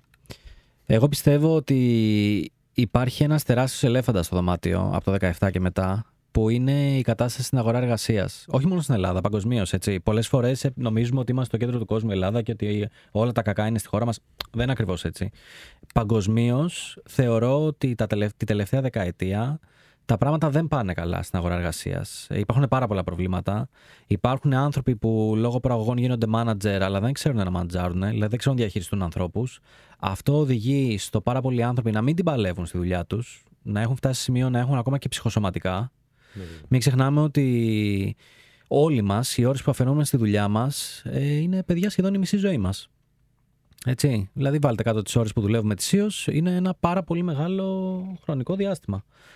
Οπότε για μένα ο πρωταρχικός στόχος αυτής εδώ της εκπομπής είναι ότι άμα βοηθήσουμε έστω και έναν ακροατή, θα σου πω εγώ, έναν, δεν ζητάω παραπάνω, να βάλει λίγο σε μια τάξη τα πράγματα στη δουλειά του, στα επαγγελματικά του, και να καταφέρει κάτι, έχουμε πετύχει κάτι καλό. Νομίζω χρειαζόταν αυτή η εκπομπή. Δεν έχω εικόνα και δεν έχω συναντήσει κάποιον να βγει και να τα πει για τα επαγγελματικά, όχι μόνο στο ραδιόφωνο, στη τηλεόραση, σε οποιοδήποτε μέσο. Και νομίζω ότι πλέον με αυτά που βλέπουμε και προς αμερική μεριά, τη σιωπηλή παραίτηση, τη μεγάλη παραίτηση, που όλα αυτά που συμβαίνουν, γιατί δεν είναι στο μυαλό μας, συμβαίνουν αυτά παντού, νομίζω ότι ο κόσμος πλέον το έχει ανάγκη. Και κάπου εδώ θα ήθελα πραγματικά να ευχαριστήσουμε τη συχνότητα του Αλφα και συγκεκριμένα τον Τάκη, τον Χατζή, που εμπιστεύτηκε τη σκέψη μας, στο πλάνο μας, κάτι το οποίο ήρθε εντελώς αδόμητα και πραγματικά σε ένα καφέ που το συζητήσαμε και είπαμε γιατί να υπάρχει τέτοιο κενό στο ραδιόφωνο, γιατί να μην υπάρχει μία εκπομπή η οποία να ασχολείται πραγματικά με αυτό, Σπύρο. Και είναι κάτι το οποίο δεν έχει δοκιμαστεί. Δηλαδή, οι άνθρωποι παίρνουν ένα ρίσκο, όπως και εμείς, και εκτιθέμεθα, και αυτοί το ίδιο με το να μας εμπιστευτούν. Ακριβώς. Αν με ρώταγες εμένα να σου πω γιατί θέλω να κάνω αυτή την εκπομπή, είναι γιατί κατά τη διάρκεια της πορείας μας, της πορείας μου, τέλος πάντων, και στα επαγγελματικά μου προσωπικά, αλλά και εταιρικά με τους συνεργάτες μου και τους συναδέλφους μου και τους συνεταίρους μου, είχα βρει κάποια εμπόδια και ακόμα αντιμετωπίζω εμπόδια και κάποια εμπόδια με καταρακώνουν, με χαλάνε πάρα πολύ, κάποια άλλα εμπόδια τα ξεπερνάω και γουστάρω και είναι σπάνιες οι φορές που είχα κάποιον να μου το πει και να μου πει, ξέρεις τι, αυτό το ξεπερνάς έτσι. Και θέλω αυτή η εκπομπή να είναι ένας φάρος τέτοιος, ώστε οι άνθρωποι που πάνε να επιχειρήσουν, που πάνε να κάνουν κάτι, όπως είπε και ο Δημήτρης, που θέλουν να βάλουν σε μια σειρά και τα επαγγελματικά τους, να μπορούν να πάρουν μια ιδέα, μια έμπνευση, να πάρουν ένα εργαλείο, κάτι που θα τους βοηθήσει, έτσι ώστε να νιώθουν ότι δεν είναι μόνοι τους. Ναι. Είναι, το λέω πάρα πολύ συχνά, ότι ρε παιδί μου, πας να βοηθήσεις κάποιον. Και ξέρεις, τον πιάνει λίγο η περιέργεια, γιατί πλέον είμαστε περισσότεροι ότι όπα, γιατί με βοηθάει τώρα, αυτός θέλει να βγάλει από μένα. Είναι πολύ απλή απάντηση. Ρε αδελφέ, αφού ταλαιπωρήθηκα εγώ, γιατί να ταλαιπωρηθείς κι εσύ? Δηλαδή, πρέπει λίγο να αρχίσουμε να αποκτάμε και μια ενσυναίσθηση μέσα μας ότι αν βοηθήσουμε με όλο το επαγγελματικό τοπίο, θα ανέβει και επίπεδο το επαγγελματικό τοπίο. Εννοείται. Δηλαδή, θα φτάσουμε πλέον και η Ελλάδα να έχει μια αγορά εργασίας πολύ πιο σύγχρονη από ό,τι είχε πριν 10 χρόνια, πριν 20 χρόνια κτλ. Και ξέρεις, τώρα θα σου πούνε κάποιοι φίλοι που θα ακούσουν, και με το δίκιο τους σε πολλές περιπτώσεις. Είναι ουτοπία αυτό που λες, Δημήτρη, ας πούμε. Δεν θα γίνει ποτέ. Εντάξει, αλλά πρέπει να κάνουμε την προσπάθειά μας. Πρέπει ο κάθε άνθρωπος, εσύ τώρα φίλοι που ακούς, και εμείς από τη μεριά που είμαστε εδώ στα μικρόφωνα, να βοηθήσουμε ένας τον άλλον. Και από τη στιγμή που υπάρχει η γνώση, υπάρχουν τα εργαλεία, ας τα μοιραστούμε. Είναι τόσο απλά τα πράγματα. Και δεν υπάρχει τίποτα κάτω από το τραπέζι, τίποτα συνωμοσιολογικό και καλά τι θέλουν να πούν αυτοί κτλ. Τίποτα. Θέλουμε απλά να βοηθήσουμε κάποιους ανθρώπους οι οποίοι προσπαθούν να βάλουν ένα καινούριο δρόμο μπροστά τους και να το διαβούν. Είναι τόσο απλά τα πράγματα. Ναι. Και θα δίνουμε ασταμάτητα το λόγο στους ακροατές μας, σε ανθρώπους του επιχειρήν. Η εκπομπή δεν είναι μόνο δική μας, είναι και δική σας τώρα που μας ακούτε, και θα είναι και ανθρώπων οι οποίοι πραγματικά έχουν πετύχει, έχουν αποτύχει, έχουν να μοιραστούν πράγματα. Δηλαδή, θέλουμε να είναι μια πολυσυλλεκτική εκπομπή. Μια εκπομπή η οποία θα είναι μεν λόγου και γνώσης, αλλά όχι μόνο από τους τρεις υποφαινόμενους μέσα εγωικά. Και αυτό που λέει τώρα ο Κωνσταντίνος, αγαπητοί ακροατές, ότι ξέρεις, είναι και δικιά σου εκπομπή, δεν είναι κλισέ. Είναι μια πραγματικότητα. Έτσι θέλουμε να το κάνουμε. Και αν δεν το καταφέρουμε, θα μας το πείτε εσείς. Αλλά θέλουμε να βγάζουμε ανθρώπους οι οποίοι δεν σημαίνει ότι εμείς τα ξέρουμε όλα, ρε παιδί μου. Θέλουμε να μάθουμε από αυτούς. Δεν σημαίνει ότι εμείς είμαστε οι masters, όπως είπε πριν ο Κωνσταντίνος πολύ σωστά. Εμείς είμαστε οι άνθρωποι που απλά προσπαθούν να κάνουν κάτι, βρίσκουν εμπόδια και ψάχνουν την πληροφορία που μπορεί αυτή η πληροφορία να τους βοηθήσει. Και θέλουμε να τη δώσουμε και σε σένα. Εγώ έχω να πω ότι δεν είναι τυχαίο που αυτή τη στιγμή στο Facebook, ας πούμε, ένα από τα μεγαλύτερα group είναι το τμήμα προσωπικού δράματος. Ναι, που είναι και αυτό δικός σου. Είναι τυχαίνει και είναι και αυτό δικό μου. Μαζί με άλλα 30. Έχει να κάνει, ανοίγει group σου άλλωστε. Δεν έχω να κάνω. Για κάποια ανοίγω... πετυχαίνουμε. Στην τύχη όλα. Είναι σαν τα μακαρόνια, ξέρεις, όποιο κολλήσει. Όποιο και να κολλήσει όμως είναι οκ τα μακαρόνια, στα φάμε. Αυτό ακριβώς. Εννοείται. Οπότε θα πω ότι, ξέρεις, λίγο-λίγο, άμα παρατηρήσουμε δεξιά-αριστερά, νομίζω, ρε παιδί μου, ότι τα σημάδια τα βλέπεις. Βλέπεις πάρα πολύ κόσμο που παρετείται. Βλέπεις πάρα πολύ κόσμο που δεν την παλεύεις στη δουλειά του. Βλέπεις πάρα πολύ κόσμο ο οποίος βγαίνεις, ας πούμε, για ένα καφέ με έναν φίλο μετά από καιρό και το μόνο που σου μιλάει είναι ότι για τη δουλειά και έγινε αυτό. Και έγινε... Δηλαδή γυρνάς σπίτι και δεν μπορείς να βγάλεις από πάνω σου και από το μυαλό σου τη δουλειά. Μιλάς όλο γι' αυτό. Νομίζω όλα αυτά είναι σημάδια ότι, ξέρεις, ο κόσμος δεν είναι μόνο να τον βοηθήσεις. Είναι μόνο να καταλάβει ότι δεν είναι μόνος του. Υπάρχει και το συναίσθημα ότι αν περνάω κάτι άσχημο στη δουλειά μου, επειδή δεν βλέπω άλλους να μιλάνε γι' αυτό, μάλλον μόνο εγώ το περνάω, μάλλον εγώ είμαι η περίπτωση. Το οποίο δεν ισχύει φυσικά. Και από την άλλη μεριά πρέπει να το πούμε βέβαια, γιατί δεν είναι μόνο για τους ανθρώπους που είναι εργαζόμενοι, αλλά και αυτοί που είναι εργοδότες, αυτοί που επιχειρούν, που σου λέει φίλε, δεν βρίσκω προσωπικό. Φίλε, πρέπει να πληρώσω του κόσμου τους φόρους. Κάτι δεν πάει καλά. Και αυτό κάτι δεν πάει καλά πρέπει να το εξερευνήσουμε. Γιατί μπορεί με κάποια εργαλεία, με κάποιες πρακτικές λύσεις να πάει καλύτερα. Είναι τόσο απλό το πράγμα. Απλά ρε φίλε, και επειδή προέρχομαι από την εκπαίδευση και λόγω του Man of Style, δεν μας εκπαιδεύει κανένας πάνω σε αυτό. Δεν μας εκπαιδεύει κάποιος σοβαρά, από το σχολείο κιόλας, μη σου πω, για την επιχειρηματικότητα. Για το πώς διαχειριζόμαστε προσωπικό. Τι σημαίνει η πραγματική ηγεσία. Τι σημαίνει επαγγελματική εξέλιξη. Δεν ξέρουμε πώς να κάνουμε τη δήλωση τη φορολογική μας, ρε φίλε. Που την κάνεις κάθε χρόνο. Το μόνο σίγουρο είναι ο θάνατος και η φορολογική δήλωση. Οι φόροι, τίποτα άλλο. Εντάξει, μου πεις, ξέρω πώς θα πεθάνουμε. Αλλά τη φορολογική μας δήλωση μπορούμε να την ορίσουμε κάπως. Και θα συζητήσουμε για αυτά τα πράγματα που μπορούμε πραγματικά να φτιάξουμε ο καθένας στην καθημερινότητά του και όλοι μαζί γενικότερα. Είναι πολύ περίεργο πάντως, ξέρεις, να είσαι η προτελευταία χώρα στην Ευρώπη στο κομμάτι της ανάπτυξης, καλλιέργειας και αντιστοίχησης δεξιοτήτων. Να είσαι η πρώτη χώρα στην νεανική ενεργεία, παίζεις κάθε μήνα μαζί με την Ισπανία. Ο άλλος κάθισε και φόρεσε γυαλί λίγο, ας πούμε, τώρα δίπλα μου και εγώ προσπαθώ να κάνω σοβαρή εκπομπή. Ο Κανέλλης, έτσι προφανώς. Ελπίζω να μην είναι πολύ σοβαρή εκπομπή. Το ελπίζω πραγματικά, γιατί θέλω να κάνουμε παρέα με τον κόσμο. Θα πούμε σοβαρά πράγματα, αλλά θα τα πούμε πολύ χιουμοριστικά. Οπότε είναι πάρα πολύ περίεργο να έχουμε αυτά τα στατιστικά, να είμαστε και στην γενική ανεργία σε πάρα πολύ υψηλό επίπεδο. Ναι, μεν έχει πέσει, αλλά ξέρεις, να είμαστε σε πάρα πολύ υψηλό επίπεδο turnover, το οποίο είναι αν θέλεις, η απομάκρυνση στελεχών, η φυγή στελεχών από εταιρείες κτλ. Και κανείς να μην μιλάει για αυτό το πράγμα, και κανείς εννοώ υπό την έννοια πραγματικά μιας εκπομπής που να ασχολείται με αυτό το πράγμα. Είτε εκπομπής ραδιοφωνικής είτε τηλεοπτικής, κάτι. Δηλαδή, έχουμε τέτοια νούμερα τα οποία έρχονται και είναι επίσημα και είναι αδιαφυσβήτητα. Και δεν υπάρχει αναφορά πάνω σε αυτό το πράγμα. Δεν υπάρχει καν σχολιασμός. Θα πάνε όλα τέλεια, γιατί είμαστε σαββατογεννημένοι, φίλε. Είναι εκπρεμιέρα Σάββατο. Και τώρα πάμε γρήγορα σε ένα μουσικό διάλειμμα και δελτίο ειδήσεων. Τύπο Θεός. Τα ξαναλέμε. Επανήλθαμε. Σπύρος Ανδριανός, Δημήτρης Κανέλλης, Κωνσταντίνος Κίτζιος. Α989. Εκπομπή θα σε ειδοποιήσουμε. Πρεμιέρα σήμερα. Σε λίγο θα έχουμε και καλεσμένο on air μέσω τηλεφώνου. Αλλά πριν μιλήσουμε με τον άνθρωπο, τον καλεσμένο μας, να πούμε κάτι πολύ πολύ σημαντικό που πολλοί άνθρωποι το ξεχνούν. Το πόσο σημαντικό είναι να δικτυώνεσαι, το πόσο σημαντικό είναι να αποκτάς επαφές με ανθρώπους, και ασχέτως αν είναι του κλάδους ή όχι, και να συμπράττεις, όπως κάναμε εμείς εδώ. Μέσω δικτύωσης κάναμε αυτή την πολύ ωραία εκπομπή. Πολύ σωστό. Νομίζω ότι ο κόσμος υποτιμάει πάρα πολύ το να φτιάχνει το δικό του δίκτυο που μπορεί να αλλάξει εντελώς την επαγγελματική του πορεία. Δίκτυο, βέβαια.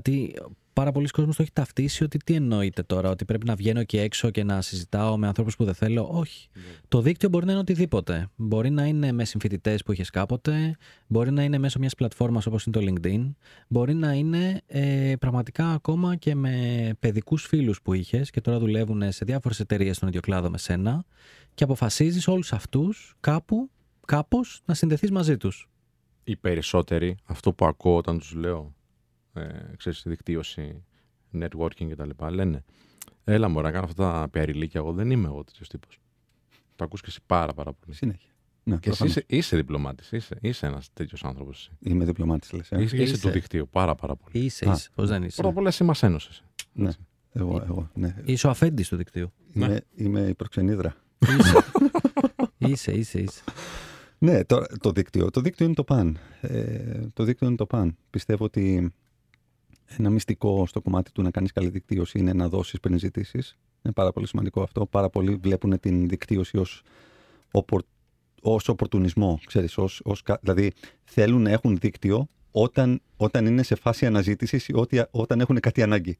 Το δίκτυο το σωστό το χτίζεις όταν δεν έχεις κάτι ανάγκη. Ισχύει, πολύ σωστό. Όταν απλά χτίζεις ένα κοινωνικό πλαίσιο γύρω σου από ανθρώπους οι οποίοι θέλεις να βοηθήσεις, μπορείς να βοηθήσεις, μπορείς να ανταλλάξεις ιδέες, επιθυμείς να γίνεις πιο ορατός. Καλά, το LinkedIn νομίζω ότι είναι ναυαρχίδα αυτού του πράγματος. Είναι σχετικά αναξιοποιητό στην Ελλάδα. Βλέπουμε εμάς μεταξύ μας. Λίγοι έχουν. Ακριβώς. Διαδίδεται όλο ένα και περισσότερο, αλλά και πάλι η χρήση του LinkedIn δεν είναι απλά να είσαι μέσα. Είναι να μοιράζεσαι πράγματα, είναι να σχολιάζεις πράγματα, είναι να είσαι ορατός ουσιαστικά. Οπότε ναι, η δικτύωση δεν είναι το βίσμα που πάρα πολλοί θεωρούν. Πιαριλίκι, βίσμα, άρα έχω το κονέ, άρα θα βρω τη δουλειά.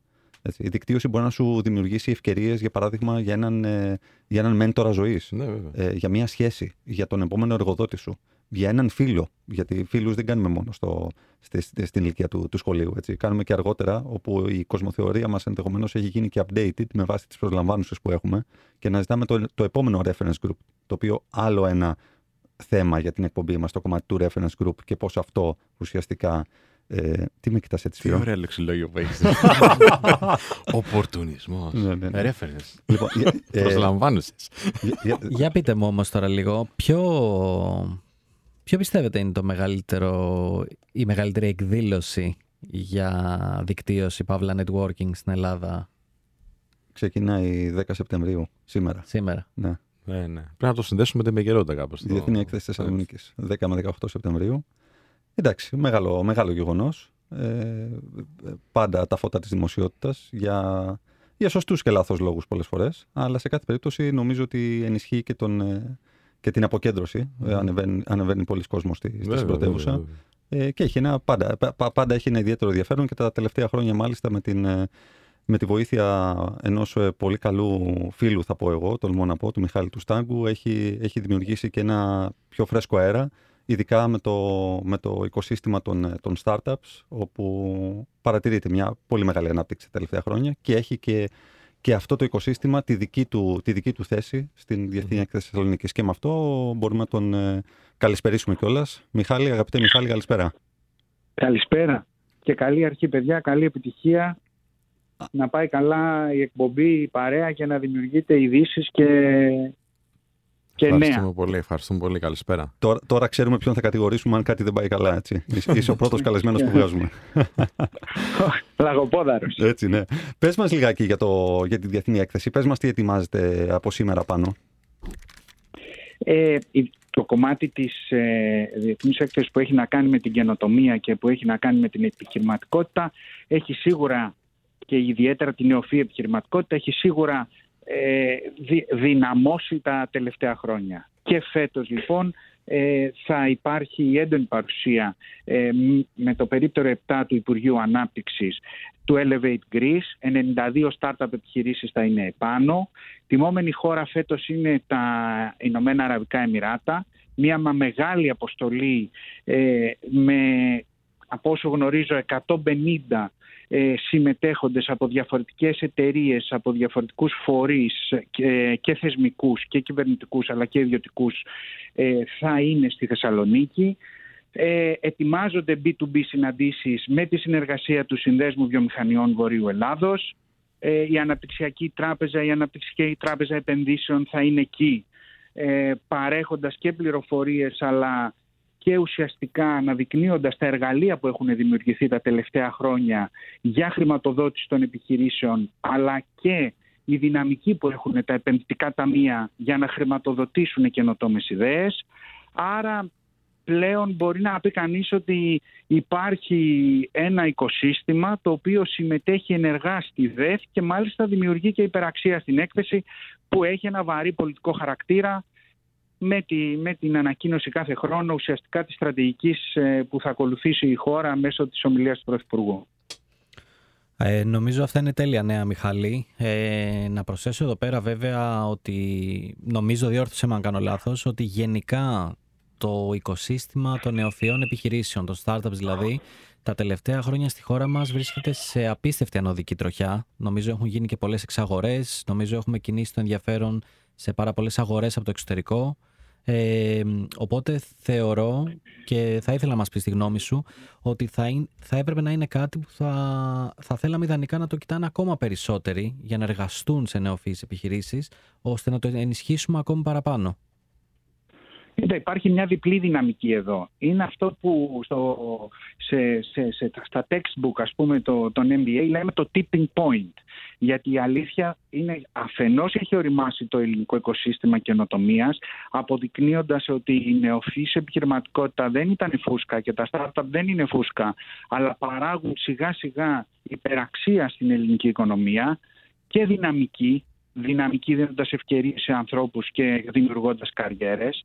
Στην ίδια πορεία βρίσκονται και τα επενδυτικά ταμεία. Όταν μιλάγαμε για angel investor και για fund την προηγούμενη δεκαετία, ήταν στο όριο του ανέκδοτου. Τώρα πια έχεις πάνω από 10 επενδυτικά ταμεία. Πολλά νέα δημιουργούνται. Μια Αναπτυξιακή Τράπεζα Επενδύσεων, η οποία έχει και πόρους, 2,2 μπίλιον ευρώ αυτή τη στιγμή είναι διαθέσιμα για το νέο κύκλο επενδυτικών ταμείων. Έχεις ταυτόχρονα στραμμένο τα μάτια για πρώτη φορά μετά από πολλά χρόνια του επενδυτικού κοινού και επενδυτικού ενδιαφέροντος από μεγάλες εταιρείες στη χώρα, και ταυτόχρονα στη Θεσσαλονίκη που διεξάγεται η ΔΕΘ, και όχι μόνο η ΔΕΘ αλλά και η Beyond, που είναι μια καλή πάσα να συζητήσουμε σε μια άλλη εκπομπή στο τέλος του μήνα, δίνεται η Beyond, είναι ένα κέντρο καινοτομίας πια. Με την Deloitte, με τη Cisco, με τη Pfizer, και μάλιστα την Παρασκευή ανακοινώνει και η Accenture το δικό της κέντρο καινοτομίας εκεί. Άρα βλέπουμε μια πολλαπλή δυναμική, την οποία νομίζω ότι και πρέπει να ενισχύσουμε όπως μπορεί ο καθένας, αλλά και πρέπει να κεφαλαιοποιήσουμε ως χώρα. Θα ήθελα να κάνω και μια follow-up ερώτηση, άμα μου επιτρέπουν εδώ πέρα οι συνάδελφοι. Τέλος πάντων, εντάξει. Η ερώτηση είναι η εξής. Πιστεύεις ότι αυτό το οικοσύστημα από startups που έχει δημιουργηθεί στην Ελλάδα είναι ικανό για να φέρει έμπειρα στελέχη Έλληνες από το εξωτερικό πίσω, ή ακόμα έχουμε χρόνια μπροστά μας? Κοίτα, μπορώ να σου πω ότι με κάποιες νομοθετικές παρεμβάσεις που έγινε για το μεγάλο πρόβλημα για να γυρίσει κάποιος που είχε τελματώσει το 2008, το 2009, το 2010, το 2012 και αναζήτησε μια καριέρα στο εξωτερικό και έχει πάρει ένα δρόμο, θέλει να γυρίσει. Δηλαδή αυτό είναι δεδομένο, οι περισσότεροι Έλληνες πάντα κοιτάνε Ελλάδα.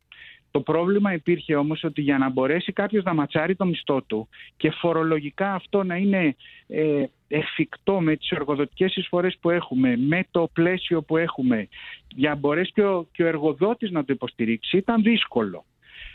Η τάση που βλέπουμε εμείς αυτή τη στιγμή μέσα από τα startup και μέσα από τη δημιουργία των επιχειρήσεων είναι ότι και υπάρχει ένα φορολογικό κίνητρο παράθυρο για να γυρίσει ο κόσμος και έχει αρχίσει να γυρνάει, και ταυτόχρονα και η δυνατότητα που έχουν οι επιχειρήσεις έχει αυξηθεί στο να απορροφήσουν κόστη, και άρα ναι, βλέπουμε τάση να γυρνάνε στελέχη. Και βεβαίως και το remote working επίσης βοηθάει στο να έρχονται ταλέντα πίσω σιγά σιγά, ακόμα και αν δουλεύουν για το εξωτερικό σε αυτή τη φάση. Ωραία. Οι εταιρείες του εξωτερικού. Τέλεια. Έχω μία τελευταία ερώτηση. Θα με συγχωρέσεις που σε έχω πάρει σε ρί, αλλά είμαι μεγάλος φαν του όλου οικοσυστήματος. Θέλω... Νόμιζε ο Μιχάλης ότι είσαι μεγάλος φαν του Μιχάλη. Και του Μιχάλη. Α, εντάξει. Λοιπόν, η τελευταία μου ερώτηση είναι η εξής. Πιστεύεις θα αρχίσουμε να βλέπουμε σημάδια ενδυνάμωσης και των υπόλοιπων πόλεων της Ελλάδας? Γιατί αυτή τη στιγμή έχει δημιουργηθεί μια τρομερά δυνατή αγορά εργασίας στην Ελλάδα. Μια αρκετά δυνατή παρουσία έχουμε στη Θεσσαλονίκη. Παρ' όλα αυτά υπάρχουν πολλά παράπονα από πολλούς ανθρώπους οι οποίοι πρέπει να φύγουν από τις πόλεις τους και να διαλέξουν μεταξύ Αθήνας και Θεσσαλονίκης. Θα δούμε δηλαδή startups και κέντρα καινοτομίας να στείνονται και εκτός αυτών των δύο πόλεων? Κοίτα, αυτό είναι μια παθογένεια του ελληνικού κράτους τα τελευταία 50 χρόνια. Άρα μια εύκολη λύση και απάντηση δεν μπορεί να είναι αυτοματοποιημένη εδώ. Ταυτόχρονα όμως έχουμε δύο δεδομένα. Και η Πάτρα έχει ένα οικοσύστημα το οποίο έχει κάνει και exit με τοπικές εταιρείες, έχει ένα πάρκο τεχνολογίας που έχει δυναμική, και τα Γιάννενα έχουν αρχίσει να τοποθετούνται δυνατά στο χάρτη, και στη Λάρισα είναι το Joist, το πρώτο ιδιωτικό innovation πάρκο καινοτομίας ιδιωτικό με ιδιωτική χρηματοδότηση, και η Κρήτη έχει δυναμική και με το ΙΤΕ, και το γεγονός ότι έχει ενισχυθεί η έρευνα με την υποστήριξη από το Υπουργείο Ανάπτυξης και την ίδια τον αγώνα που κάνει και ο Υφυπουργός, ο Χρήστος ο Δήμας, νομίζω ότι έχει ενδυναμωθεί αυτό το οικοσύστημα. Και βεβαίως είναι και η διευκόλυνση του remote work, έτσι. Γιατί μιλάμε για ένα οικοσύστημα το οποίο είναι προνομιούχο, με την έννοια ότι οι developers αυτή τη στιγμή είναι το hottest issue και είναι αυτοί που καθορίζουν την αγορά. Άρα ναι, υπάρχει μια δυνατότητα αποκέντρωσης, αλλά αυτό είναι ένα πρώτα βήματα, τα πρώτα μπουτσουλήματα. Θέλει ενίσχυση και πρωτοβουλίες και θεσμικές και από το κράτος, και βεβαίως θέλει και το mindset ότι μπορούμε να ζούμε υπέροχα και καλύτερα εκτός Αθηνών και εκτός Θεσσαλονίκης, εκτός μόνο των μεγαλοπόλεων, ας πούμε, που έχουν συγκεντρώσει λίγο το κομμάτι και των επιχειρήσεων και των κυβερνητικών αποφάσεων. Μιχάλη, μου σε πήρε μονότερμο ο Δημήτρης. Έχω ερωτήσεις πολλές και εγώ να σου κάνω, και είναι πολύ ενδιαφέροντα όσα λες, αλλά επειδή μας πιέζει ο χρόνος, αν δεν έχεις θέμα να περιμένεις λίγο στη γραμμή σου, να πάμε σε ένα πολύ γρήγορο διάλειμμα και επανερχόμαστε με άλλες ερωτήσεις. Βεβαίως. Επανήλθαμε, θα σας ειδοποιήσουμε. Α989, και έχουμε στην τηλεφωνική μας γραμμή τον Μιχάλη Στάγκο. Μιχάλη, εμείς που είμαστε, ας πούμε, κάποιοι άνθρωποι της αγοράς, καταλαβαίνουμε τη χρησιμότητα της ΔΕΘ, καταλαβαίνουμε κάποια εργαλεία που μας παρουσιάζεις και εσύ πάρα πολύ ωραία, ότι ένας άνθρωπος, μια επιχείρηση που θα έρθει εκεί πέρα, έχει να απολαύσει πολλά πράγματα. Το ζήτημα είναι, θεωρείς ότι αυτά τα εργαλεία τα ξέρουν οι άνθρωποι ή δίνουν σημασία περισσότερο στη ΔΕΘ, επειδή, ας πούμε, θα μιλήσει ο Πρωθυπουργός, έχει συμμετοχή πολιτικών προσώπων που έχουν κάποια προβολή? Δηλαδή το ότι έχει ένα πολιτικό, αν θες έτσι, βάρος, του κάνει καλό ή κακό? Κοίτα, η ΔΕΘ είναι μια έκθεση που κυρίως έτσι όπως έχει διαμορφωθεί, ο χαρακτήρας της είναι πιο έντονα ο πολιτικός παρά ο εμπορικός επιχειρηματικός. Έτσι, δηλαδή είναι μια έκθεση που αν θες καθορίζει λίγο τη δυναμική της πόλης, είναι ένα γεγονός το οποίο έχει και συναυλίες, είναι ένα πολυγεγονός και νομίζω ότι είναι και από τις τελευταίες διεθνείς εκθέσεις με αυτή τη λογική σε όλη την Ευρώπη. Έτσι. Άρα είναι ένα γεγονός, γιατί άκουγα για τη δικτύωση και τη συζήτηση που είχατε, που πραγματικά έχει γίνει ένας πόλος δικτύωσης και λιγότερο είναι εστιασμένο στην εμπορική και επιχειρηματική αποτελεσματικότητα της έκθεσης. Είναι λίγο απολογιστική του χρόνου, είναι, ξέρεις, με έντονη κυβερνητική και κρατική παρουσία και στα περίπτερα. Τα τελευταία χρόνια από το 2018 που ήταν τιμόμενη χώρα η Αμερική πήρε μια άλλη δυναμική, γιατί πραγματικά τότε ήρθαν και μεγάλες εταιρείες και έχει πάρει μια νέα, αν θες, πνοή. Παρ' όλα αυτά, ο χαρακτήρας της δεν είναι αμυγός εμπορικός, δεν μπορεί κανείς να το ισχυριστεί αυτό. Είναι σίγουρα ένας πόλος δικτύωσης και πολιτικής και θεσμικής, institutional, δηλαδή είναι όλοι οι θεσμικοί παίχτες πάνω και είναι και κάποιες εταιρείες, είναι τα επιμελητήρια, ξέρεις. Ναι. Μιχαλή. Εξαρτάται την τιμόμενη χώρα κάθε φορά για τη δυναμική που έχει και η ξένη αποστολή, έτσι. Μιχάλη, πες μας λίγο, μας είπες για το περίπτερο 7, σωστά, που θα υπάρχει εκεί πέρα όλο το κομμάτι της παρουσίας. 92 startups είπες, μπορείς να μοιραστείς κάποιες από αυτές, δηλαδή ο κόσμος που θα έρθει εκεί πέρα, τι θα συναντήσει από το κομμάτι των startups. Προφανώς δεν μπορούμε να αναφέρουμε και τις 92, αλλά πες μας κάποια. Ναι. Είναι από όλους τους κλάδους, πλέον εφόσον έχει θεσμοθετηθεί το μητρό του Elevate, ακολουθούμε μια πολιτική ότι αυτές οι εταιρείες πρέπει να είναι μέσα από το μητρό, γιατί είναι μια πρωτοβουλία πια θεσμοθετημένη του Υπουργείου Ανάπτυξης και είναι από όλους τους κλάδους. Και είναι θέμα έκφρασης ενδιαφέροντος. Είναι εταιρείες που πληρούν τα κριτήρια και είναι εγγεγραμμένες μέσα στο Elevate. Έχεις κάποια ονόματα έτσι που μπορεί να ξέρει ο κόσμος και να έρθει να δει κιόλας? Σε αυτό τώρα δεν τα έχω μπροστά μου, οπότε για να μην σας καθυστερήσω. Δεν πειράζει, εντάξει. Κανένα πρόβλημα. Ωραία, λοιπόν, Μιχάλη, ανανεώνουμε το ραντεβού μας για Beyond 4, 4.0, το οποίο θα είναι τέλος Σεπτεμβρίου, για να μας μιλήσεις και γι' αυτό. Καλή ΔΕΘ, καλή επιτυχία. Σε ευχαριστούμε πάρα πολύ για την παρουσία σου και τη συμβολή σου στην πρώτη μας εκπομπή, που αν δεν πάει καλά, σίγουρα θα ξέρουμε ποιον να κατηγορήσουμε. Να σε καλά, ευχαριστούμε πάρα πολύ. Γεια. Τέλεια. Έτσι είναι, φίλε. Πας εκεί πέρα με την εταιρεία σου. Σου λέει εντάξει, δεν θα πουλήσεις σε εισαγωγικά, αλλά θα γνωριστείς με πολύ κόσμο. Ακριβώς. Και μπορεί να βρεις και μερικά εργαλεία, όπως είναι η χρηματοδότηση, ας πούμε, και να κάνεις πιο καλή την business σου. Τόσο απλά. Ξέρεις τι, δεν είναι τυχαίο που στο εξωτερικό δίνουν πάρα πολύ έμφαση στο όλο το κομμάτι που το ονομάζουν στα αγγλικά lead generation. Δηλαδή ότι θα κάνω κάποιες ενέργειες οι οποίες δεν αποσκοπούν απαραίτητα σε άμεση πώληση, αποσκοπούν στο να δημιουργήσω το lead. Πώς θα το μεταφράζω με το lead εδώ? Να δημιουργήσουμε ενδιαφερόμενους πελάτες. Και τις προϋποθέσεις για να δημιουργηθεί μια πώληση.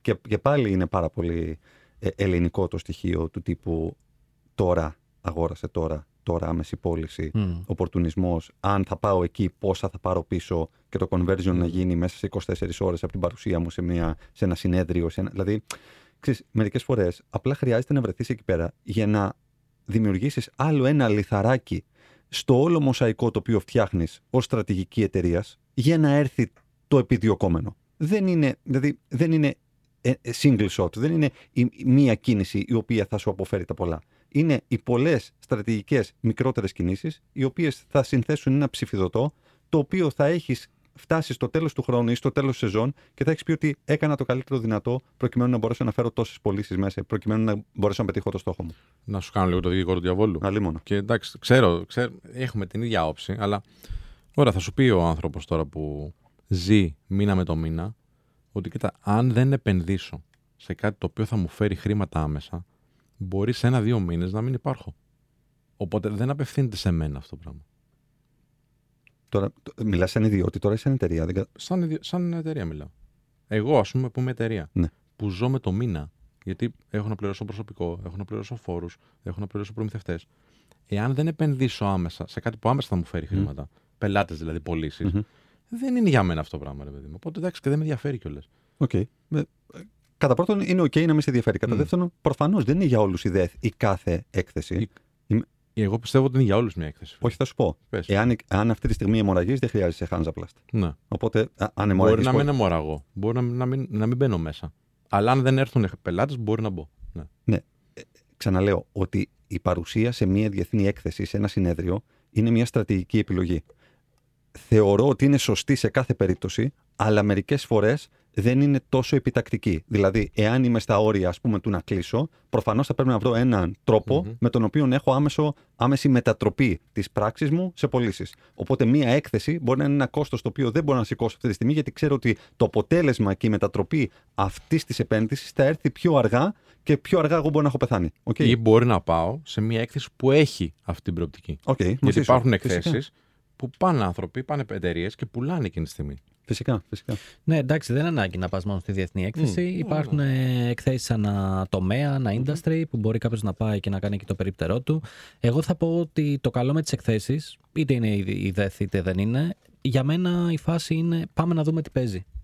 Νομίζω ότι θες ερίσματα, θες δημιουργικά ερίσματα, θες εταιρικά ερίσματα. Τι κάνουν οι άλλοι, τι κάνει η αγορά, προς τα που κινούνται, πού είναι τα περισσότερα περίπτερα. Παίρνεις ιδέες, ξέρεις, βλέπεις λίγο που βρίσκεσαι στον ανταγωνισμό. Γιατί στην καθημερινότητα έχεις απλά σκυμμένο κεφάλι και τρέχεις. Κάποιες φορές πρέπει να σηκώνεις το κεφάλι και να βλέπεις λίγο τι παίζει. Πολύ σωστά. Και για μένα, καμία έκθεση, κανένα συνέδριο δεν είναι καλό ή κακό από μόνο του, η ευκαιρία ή η απειλή ή οτιδήποτε. Έχει να κάνει με τον τρόπο με τον οποίο τοποθετείς την εταιρεία σου, τον brand σου και τον εαυτό σου, τον τρόπο με τον οποίο διαχειρίζεσαι την παρουσία σου σε αυτές τις μέρες ή σε αυτή την ημέρα που επιλέγεις να βρίσκεσαι εκεί. Brand, Άλλη μια περίεργη λέξη, ρε φίλε. Θα πούμε όμως το επόμενο. Ναι, μετά. Ναι, εννοείται. Πάμε σε ένα μικρό διάλειμμα. Ξανά μαζί, τελευταίο ημίρο της εκπομπής, θα σας ειδοποιήσουμε. Περνάει γρήγορα, Περνάει γρήγορα και περνάει ωραία. Ευχαριστώ πάρα πολύ την παρέα. Περνάει ωραία, θα το πει ο κόσμος. Όχι εσύ. Εγώ παίρνω καλά. Λοιπόν, θες να πεις πώς θα μας βρει ο κόσμος να κάνει ένα connect μαζί μας στα social media? Ναι, λοιπόν. Πες το, με τον τρόπο που σου αρέσει, πες το. Ερωτικά έτσι. Λοιπόν, Instagram, θα σας ειδοποιήσουμε. TikTok. Θα σας ειδοποιήσουμε. Κάμα το βρείτε, ειδοποιήστε μας καμάς. Σπύρο, πες τα εσύ καλύτερα. Λοιπόν, θα σας ειδοποιήσουμε στο παπάκι NotifyShow. Κάντε follow εκεί πέρα και στείλτε μας και τα μηνύματά σας. Γιατί τα μηνύματα που θα μας στέλνετε θα είναι ενδεχομένως και τα νέα θέματα των επόμενων εκπομπών. Αν μας αρέσουν. Αν μας αρέσουν, φυσικά, και αν μπορούμε να πούμε και τίποτα. Την αμπισία branding. Λοιπόν, και στο TikTok πάλι παπάκι Notify Show με τίτλο Θα σας ειδοποιήσουμε, που είναι ο τίτλος αυτής της υπέροχης εκπομπής. Δηλαδή, είτε θα σας ειδοποιήσουμε, πατήσετε, είτε Notify Show, θα το βρείτε. Έτσι, θα το βρείτε. Όποιος θέλει θα το βρει, όποιος θέλει ψάχνει. Λοιπόν, μιας και είπες για brand πριν, θέλω να ρωτήσω τον Δημήτρη, ο οποίος είναι νομίζω πιο ειδικός από τους τρεις μας. Έρχεται μια εταιρεία. Εντάξει, και σου λέει, φίλε, αφού ασχολείσαι με το digital media και το digital marketing. Ναι, ναι, και media. Δεν φτιάχνει. Θα σας πω κάτι. Είναι ευλογία που αυτή η εκπομπή παράλληλα θα έχει και οπτικό υλικό. Γιατί αυτή τη στιγμή υπάρχουν κάμερες για να δείτε ύφος Κανέλλη την ώρα που τον ρωτάει ο Σπύρος. Αλήθεια. Τι ύφος έχει. Μια χαρά εσύ, μια χαρά. Πήγαινε να μιλάτε. Περιμένω την ερώτηση. Δεν με αφήνει, βλέπεις έτσι, με διέκοψε. Λοιπόν. Έρχεται μια επιχείρηση και σου λέει, φιλέ, θέλω να ανεβάσω το όνομά μου, το brand μου δηλαδή, και να το μάθει όλος ο κόσμος. Και θέλω να μου φτιάξεις μια στρατηγική. Τι θα κάνετε, πώς θα το χειριστείς εσύ αυτό, πώς θα δουλεύετε? Κοίτα, γενικότερα το θέμα είναι ότι ο όρος στρατηγική έχει λίγο χάσει το νόημά του. Δηλαδή υπάρχουν πάρα πολλές φορές που βλέπω ανθρώπους να προσφέρουν υπηρεσίες στρατηγικής και να εννοούν ότι μην αγχώνεσαι, θα σου πω εγώ τι να κάνεις. Ναι, και αυτό που σου λένε, αυτό που σου λένε είναι σε μια πρόταση. Για μένα η στρατηγική ενός brand είναι μια συνολική παρουσίαση που δεν έχει να κάνει καθόλου με το περιεχόμενο καθ' αυτό. Δηλαδή η στρατηγική είναι πώς πρέπει να προετοιμαστεί για να βγει το brand εκεί πέρα έξω. Πρέπει να γίνουν έρευνες. Πρέπει να γίνουν έρευνες στο κοινό. Πρέπει να γίνουν δημοσκοπήσεις. Πρέπει να γίνουν έρευνες στον τομέα που δραστηριοποιείται η επιχείρηση. Τι κάνουν οι ανταγωνιστές, τι δεν κάνουν. Πρέπει να γίνει το γνωστό ή μη γνωστό σε όλους μας SWOT ανάλυσης. No. Ποιες είναι τα δυνατά σημεία, ποιες είναι οι αδυναμίες, τι θα είναι κακό για να συμβεί από κάποιον αντίπαλο, ποιοι είναι οι κίνδυνοι. Οπότε θα πρέπει να έχουμε στο μυαλό μας ότι όταν λέμε ότι κάνουμε στρατηγική για μια εταιρεία που είτε είναι δικιά μας, είτε δουλεύουμε, είτε μας έχουν προσλάβει να το κάνουμε, δεν είναι κάτι το οποίο μπορώ να το κάνω σε μια μέρα. Είναι κάτι το οποίο απαιτεί χρόνο, απαιτεί πάρα πολύ έρευνα, έτσι. Mm-hmm. Απαιτεί να διαβάσεις πάρα πολύ, γιατί όσοι δουλεύουμε ως σύμβουλοι στον τομέα του ψηφιακού marketing ή του marketing ή της διαφήμισης, κάθε μέρα έχουμε να κάνουμε και με άλλο τομέα. Έχεις να κάνεις με συνήθως τομέα τηλεπικοινωνιών, έχεις να κάνεις με το εμπόριο. Όλοι αυτοί οι τομείς έχουν κάποια κοινά μεταξύ τους, αλλά έχουν και πάρα πολλά πράγματα που διαφέρουν. Οπότε δεν μπορεί μια στρατηγική να είναι ίδια οριζοντίως για όλα τα brand, προφανώς. Για μένα αυτό που πρέπει να κρατήσουμε είναι ότι όταν μιλάμε για στρατηγική, μιλάμε για μεγάλη έρευνα. Okay, πρέπει να φύγει λίγο από το μυαλό του κόσμου ότι ναι, και εγώ ξέρω τι θα κάνω, αυτό θα κάνω. Και συνήθως αναγάγουν τη στρατηγική σε κάτι απλό. Αλλά δεν είναι κάτι τόσο απλό, γιατί η στρατηγική είναι πού θες να βρίσκεται το όνομα του brand σου τα επόμενα 10 χρόνια, όχι αύριο. Οπότε τι έρευνα θα κάνω, δηλαδή. Ωραία, ας πούμε ένα παράδειγμα. Έτσι. Εγώ ανοίγω μια πιτσαρία. Και έρχομαι σε σένα και σου λέω: Κοίταξε να δεις, φίλε. Θέλω να είμαι η top πιτσαρία στην Αττική. Okay. Τι έρευνα πρέπει να κάνω, γιατί λες η στρατηγική είναι έρευνα. Πώς ερευνώ? Κοίτα, λοιπόν, το πιτσαρία στην Αττική. Ξεκινάς αρχικά και βλέπεις, χαρτογραφείς όλο τον ανταγωνισμό. Okay. Υπάρχει ο άμεσος ανταγωνισμός, υπάρχει και ο έμεσος ανταγωνισμός. Το σουλαζίδικο είναι ο έμεσος, ας πούμε. Ναι. Γιατί πρακτικά εσύ έχεις να κοντράρεις όλες τις πιτσαρίες που. Έχουν το ίδιο προϊόν, ας πούμε. Το ίδιο προϊόν και σε γεωγραφική ακτίνα σε επηρεάζουν ή τον καταναλωτή που στοχεύεις. Αλλά ταυτόχρονα έχεις και τους έμεσους ανταγωνιστές, που είναι ότι εγώ μπορεί να θέλω να φάω πίτσα, αλλά επειδή δεν θα μου βγει η διαφήμισή σου ή το brand σου, τελικά να διαλέξω τα σουβλάκια. Μάλιστα. Οπότε ξεκινάς με τη χαρτογράφηση. Μόλις τελειώσει τη χαρτογράφηση, συνεχίζεις και με πολύ πιο μακρινούς ανταγωνιστές που είναι στο εξωτερικό. Γιατί πάντα χρειάζεσαι έμπνευση. Πρέπει λίγο να δεις πώς χειρίζονται παγκοσμίως οι εταιρείες και οι leaders, οι ηγέτες του industry σου, τα προβλήματα που μπορεί να αντιμετωπίσεις εσύ μεθαύριο. Τώρα είναι σαν να τα ακούω βέβαια τα σχόλια των ανθρώπων. Δηλαδή, πρέπει δηλαδή να εφαρμόσω κάτι που γίνεται στο εξωτερικό, θα δουλέψεις στην Ελλάδα. Δεν είναι απαραίτητο θα το εφαρμόσεις. Είναι απαραίτητο όμως ότι άμα δεις, ας πούμε, ότι στο εξωτερικό 9-10 πιτσαρίες έχουν ενταχθεί σε κάποια πλατφόρμα online delivery, είναι πολύ πιθανό αυτό να σου ανοίξει το μυαλό και το δρόμο και να σκεφτείς ότι μάλλον και εγώ πρέπει να ενταχθώ στο μέλλον. Ή αντίστοιχα, άμα δεις κινήσεις στο εξωτερικό ότι εταιρείες αποχωρούν από πλατφόρμες online delivery γιατί η προμήθεια είναι αρκετά μεγάλη, μπορεί αυτό να σου βάλει σε μια στρατηγική κάτω ότι τι θέλω να κάνω, θέλω να αυξήσω τις πωλήσεις μου και να κάνω ένα πολύ δυνατό branding και παρουσία μέχρι να απεγκλωβιστώ κι εγώ από κάποια πλατφόρμα online delivery. Οπότε δεν κοιτάμε τι γίνεται στο εξωτερικό για να τα αντιγράψουμε, κοιτάμε τι γίνεται προκειμένου να πάρουμε έμπνευση και να ξέρουμε τι προβλήματα θα αντιμετωπίσουμε. Δημήτρη, οι άνθρωποι αγοράζουν brands ή προϊόντα? Εγώ θα σου πω και τα δύο. Γιατί, παιδιά, πολλές φορές δεν συνειδητοποιούμε το χρονικό διάστημα που απαιτείται για να χτιστεί ένα brand. Αυτή τη στιγμή στη ζωή μας μπορεί να περιβαλλόμαστε με μερικά από τα πιο γνωστά brand που υπάρχουν, σε παπούτσια, σε αναψυκτικά, νομίζω όλοι τα ξέρουμε. Δηλαδή, μόλις λέμε αναψυκτικό, όλοι ξέρουμε ποια είναι η πρώτη λέξη που έχετε στο μυαλό μας. Παρ' όλα αυτά, δεν συνειδητοποιούμε από πότε δουλεύουν σε αυτά ομάδες για να μας έρχεται στο μυαλό μας αυτό. Οπότε, ξέρεις, πολύ γρήγορα ξεκινάμε κάποιοι να χτίσουμε brands και ξαφνικά σε ένα χρόνο έχουμε ξενερώσει και λέμε όχι, δεν έχει χτιστεί. Μα φυσικά δεν έχει χτιστεί. Γιατί για να φτάσουμε σε σημείο να λέμε ότι έχει χτιστεί ένα brand, σημαίνει ότι υπάρχουν εκεί έξω καταναλωτές που έχουν φτάσει στο τελευταίο στάδιο του branding, που είναι το είμαι loyal ambassador πλέον. Δηλαδή, όχι μόνο υποστηρίζω την εταιρεία σου, αλλά θα τσακωθώ και για αυτήν άμα κάποιος μου πει κάτι. Okay. Ναι.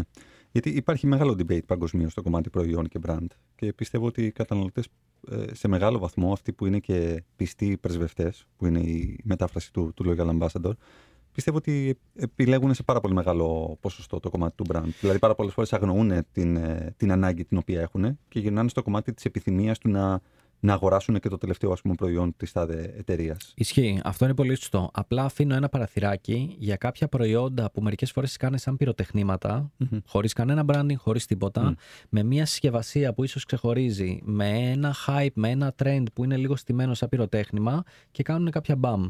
Οπότε ναι. εκεί πέρα περιοδικά ίσως, προσωρινά άμα θες να το πούμε, μπορεί για ένα διάστημα κάποιο προϊόν που δεν είναι στημένο, δεν υπάρχει brand γνωστό, δεν υπάρχει τίποτα, να κάνει ένα χαμό. Ναι.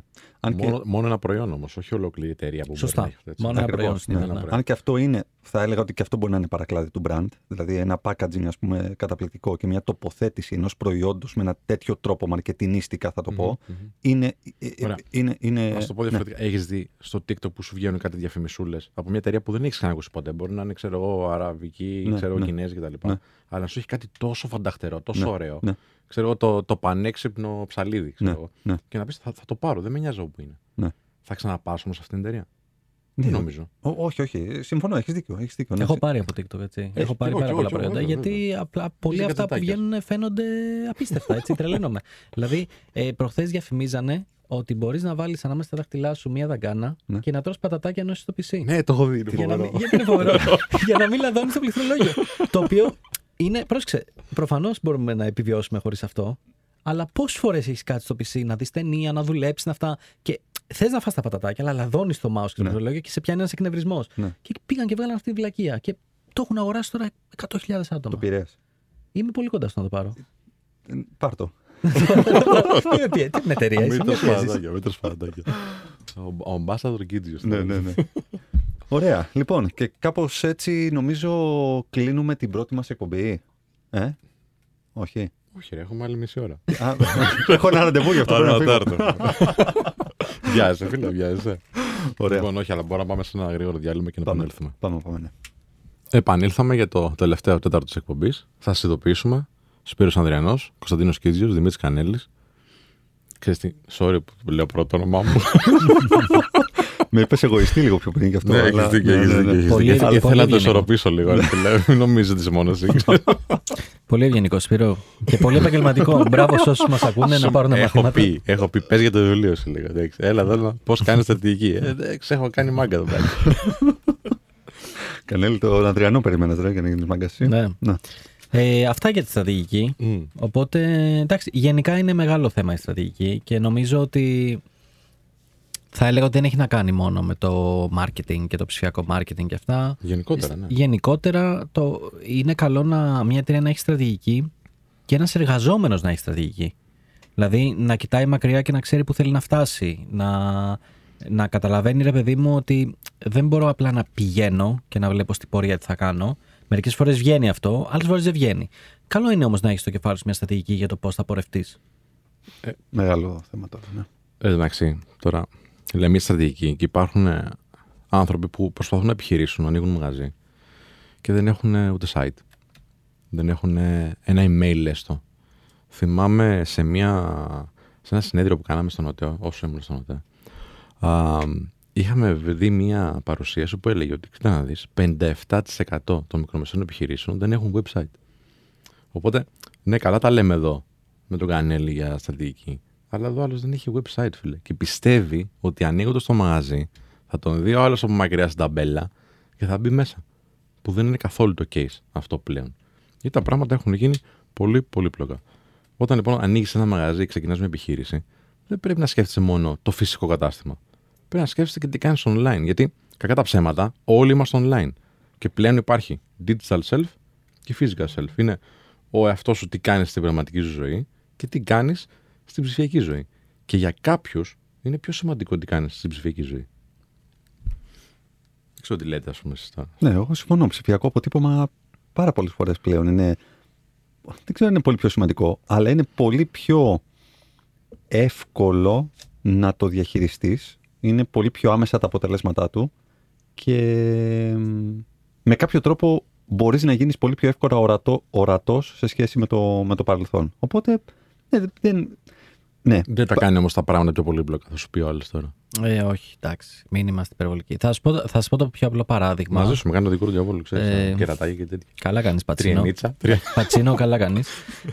Θα σου πω το πιο απλό παράδειγμα που χρησιμοποιούμε πάντα και στις παρουσιάσεις μας και παντού. Ανοίγω εγώ ένα μαγαζί με παπούτσια στο κέντρο της Πάτρας. Όσο έχω αυτό το φυσικό κατάστημα, οι δυνητικοί μου πελάτες είναι η Πάτρα, κάποια χωριά απ' έξω κτλ. Ανοίγω ένα e-shop, πάλι στην Πάτρα είμαι, έτσι. Ανοίγω e-shop με παπούτσια. Οι δυνητικοί μου πελάτες είναι η Κύπρος, όλη η Ελλάδα, η Βουλγαρία, Βαλκάνια. Δηλαδή, μιλάμε για εκθετική αύξηση. Δηλαδή, δεν ξέρω καν αν είναι εκθετική, μπορεί να είναι και μεγαλύτερη, του πελατολογίου, έτσι. Ναι, απλά απ' την άλλη θα σου πει, εντάξει, ρε φίλε, άνοιξα το e-shop γιατί δεν έρχονται πωλήσεις. Ναι. Εντάξει, θα έχει δίκιο. Γιατί δεν ξέρει τι σημαίνει traffic. Δεν είναι μόνο αυτό. Είναι ότι πλέον πρέπει να καταλάβουμε ότι τα κανάλια πωλήσεων έχουν αυξηθεί ποσοτικά. Είναι πάρα πολλά πλέον. Γιατί όταν μιλάμε για ψηφιακές πωλήσεις, πολύ συχνά ο κόσμος κάνει ένα λάθος. Δεν είναι μόνο το e-shop από το οποίο πουλάς. Ή επίσης πρέπει κάπως να φέρεις κόσμο μέσα στο e-shop. Άρα πρέπει να βάλεις διαφημίσεις για να σου έρθει ο κόσμος. Ναι, ρε, αυτό είναι το κύριο θέμα. Δηλαδή πρέπει να υπάρχει traffic προς την ψηφιακή σου, τέλος πάντων, το ψηφιακό σου κατάστημα. Γιατί ακόμα και αν ήταν το μόνο ή το μόνο κανάλι, κάποιος να το μάθει άλλος. Σωστά. Νομίζω όμως αυτό που πρέπει να τονίσουμε εδώ πέρα είναι ότι το πρώτο βήμα είναι να αποδεχτεί ο κόσμος ότι έχουν αλλάξει εποχές. Δηλαδή δεν είναι πλέον προαιρετικό το να έχεις site. Είναι υποχρεωτικό να έχεις site. Μην ξεχνάμε πόσες επιχειρήσεις δυσκολεύτηκαν από την πρώτη καραντίνα και μετά, που δεν ήταν προετοιμασμένες για κάτι τέτοιο. Και μιλάμε τώρα ότι αυτό δεν έγινε μόνο στην Ελλάδα, αυτό έγινε παγκοσμίως. Πόσες επιχειρήσεις δηλαδή αναγκάστηκαν να κάνουν το ψηφιακό μετασχηματισμό με βίαιο τρόπο για να μην κλείσουν, για να μείνουν εκτός δουλειάς. Εντάξει, επειδή μιλάμε με πολλούς νέους ανθρώπους, όπως ξέρετε, έχουν σοβαρό πρόβλημα το να επικοινωνήσουν οι δύο γενιές. Δηλαδή, ο πατέρας με το γιο που δουλεύουν στην ίδια επιχείρηση, λέει ο γιος πρέπει να φτιάξουμε site και ο πατέρας δεν το καταλαβαίνει. Και θα να σε ρωτήσω, Κωνσταντίνε, εσύ που ασχολείσαι με την εκπαίδευση πάνω σε αυτό το κομμάτι, τι θα μπορούσε να κάνει, είτε το κράτος, είτε αυτός ο ίδιος ο άνθρωπος, τι θα τους πρότεινες? Ο πατέρας, ο γιος. Ξέρεις, λείπει το κομμάτι, το κενό υπάρχει στο κομμάτι του αλφαβητισμού. Ψηφιακός αλφαβητισμός, χρηματοοικονομικός αλφαβητισμός, είμαστε πάρα πολύ πίσω σε όλο αυτό. Πρώτα πρέπει να εξηγήσεις σε έναν άνθρωπο τη σημαντικότητα μιας κατάστασης και δευτερευόντως να του πεις να κάνει κάτι. Άρα, από τη φύση μας, αυτό το οποίο κάνουμε, επειδή το μυαλό μας πολλές φορές είναι ο μεγαλύτερος τεμπέλης και όπως έχει συνηθίσει να κάνει 5 πράγματα, θέλει να συνεχίσει να τα κάνει αγνοώντας το τι συμβαίνει γύρω του. Ή φοβάται. Φοβάται, ναι. Ενδεχομένως είναι και αυτό. Είναι ο φόβος της αποτυχίας ή ο φόβος του αγνώστου. Σε κάθε περίπτωση όμως είναι ένας θελικός παράγοντας για την εξέλιξη. Άρα υπάρχει η κόντρα αυτών των γενεών μεταξύ τους. Αυτό το οποίο θεωρώ ότι πρέπει να υπάρξει είναι η πρωτοβουλία, δεν θα πω τώρα είναι κρατική, ιδιωτική κτλ., προκειμένου να μπορέσουν όλοι αυτοί οι άνθρωποι, οι οποίοι δεν είναι και τόσο τα μεγάλοι. Δηλαδή το προσδόκιμο ζωής πλέον αυξάνεται ραγδαία. Δεν είναι άνθρωποι οι οποίοι. Μπορείς να δουλεύεις πλέον, ξέρω εγώ, μέχρι τα 80 σου ανεμπόδιστα πάρα πολλές φορές και το μυαλό σου σε βοηθάει. Ναι, Κίτζιο, αυτό θα κάνουμε. Άλλη όρεξη δεν έχουμε να δουλεύουμε μέχρι τα 80. Εντάξει, μπορεί να ζήσεις μέχρι τα 120 όμως, φίλε. Και θα δουλεύω μέχρι τα 80. Όχι, δεν θα πάω να ράξω σε μια παραλία. Εντάξει, πόσο θα ράξεις εσύ, Κανέλη? Θα ράξω εγώ πάντα. Αφήστε με ήσυχο εμένα. Θα το βγάζουμε από εκεί πέρα. Μόνο Σαββατοκύριακα εδώ θα έρχεσαι. Θα σε βγάζουμε σε τηλεφωνική γραμμή και να μας τα λες από εκεί πόσο ωραία περνάς. Και πάλι νομίζω ότι λείπει πάλι η γέφυρα, αρέσει. Νομίζω ότι λείπει η γέφυρα μεταξύ των γενεών, δηλαδή τώρα που το συζητάμε. Θεωρώ ότι ξέρεις, δεν υπάρχουν πρωτοβουλίες οι οποίες να μπορούν να ενώνουν αυτές τις γενιές μεταξύ τους και ο κάθε ένας προσπαθεί με το δικό του τρόπο να μπορέσει να μεταλαμπαδεύσει γνώση ή να πείσει η παλιά γενιά, τη νέα γενιά ότι όλα αυτά είναι του διαβόλου ή όλα αυτά είναι περίπλοκα ή δεν τα κάναμε εμείς έτσι και αφού βγάλαμε λεφτά έτσι, γιατί να μην συνεχίσουμε να βγάζουμε έτσι. Το κλασικό εξής. Έτσι το κάναμε, οπότε να συνεχίσουμε να το κάνουμε. Πάντως, μιας που θίξαμε τις γενναίες και αυτά, δεν ξέρω αν σας έχει τύχει. Έχετε δουλέψει ποτέ με οικογένεια? Εγώ έχω δουλέψει και ήταν η χειρότερη εμπειρία από πόσο χωρίς. Δύσκολο είναι να δουλέψεις. Δηλαδή, είναι πολύ απλό το μοντέλο. Για έναν οποιοδήποτε άλλον άνθρωπο, πελάτη, έχεις υπομονή 5 ώρες. Αν σου ζητήσεις κάποιος από την οικογένειά σου, έχεις υπομονή 10 λεπτά. Κάπως έτσι πάει το μοντέλο. 10 λεπτά είναι πολύ, δεν ξέρω. 10 λεπτά έχω δολοφονήσει. Φθήνει προς τα 10 λεπτά. Στην αρχή έχεις. Μετά από ένα χρόνο, λες, όχι, πάλι τα ίδια μου λέει. Έτσι είναι, αλλά η αλήθεια είναι ότι υπάρχει χάσμα. Το θέμα ποιο είναι τώρα? Το θέμα είναι ότι θεωρώ ότι υπάρχει αυτό το χάσμα γιατί οι millennials είναι η πρώτη γενιά η οποία έζησε πριν το ίντερνετ και το ίντερνετ Θεωρώ ότι από εδώ και πέρα, επειδή οι επόμενες γενιές όπως είναι η Gen Z και όλοι αυτοί έχουν γεννηθεί μέσα στη τεχνολογία, όχι δεν θα υπάρχει χάσμα, πάντα θα υπάρχει, θα είναι πιο μικρό. Θα μπορούμε πιο εύκολα να καταλάβουμε τις μικρότερες γενιές. Εμείς οι millennials τώρα, εσείς, εντάξει αφήστε το, δεν πηγαίνετε για ψάραμα. Δεν κατάλαβα γιατί, συγγνώμη, τι εννοείς. Το 82 είμαι κινημένος. Δεν είσαι millennial. Δεν είσαι, στα σύνορα είσαι, εντάξει. Ποια σύνορα, το 80 είναι τα σύνορα. Εντάξει, 80 τώρα. Έλα, μην τα λες αυτά τώρα. Εντάξει, τέλος πάντων. Λοιπόν, θυμίζουμε στους φίλους ακροατές και στις φίλες ακροάτριες ότι μπορείτε να μας στείλετε μήνυμα στο παπάκι NotifyShow στο Instagram. Μπορείτε να μας βρείτε στο TikTok. Πάλι παπάκι NotifyShow, τα έχουμε κάνει ίδια για να είναι εύκολα. Και μπορείτε να βλέπετε την εκπομπή μας. Έχουμε και email, Ναι, μόλις πω το YouTube θα πούμε και το email. Και έχουμε... γιατί στο email δεν μπορείτε να μας βλέπετε.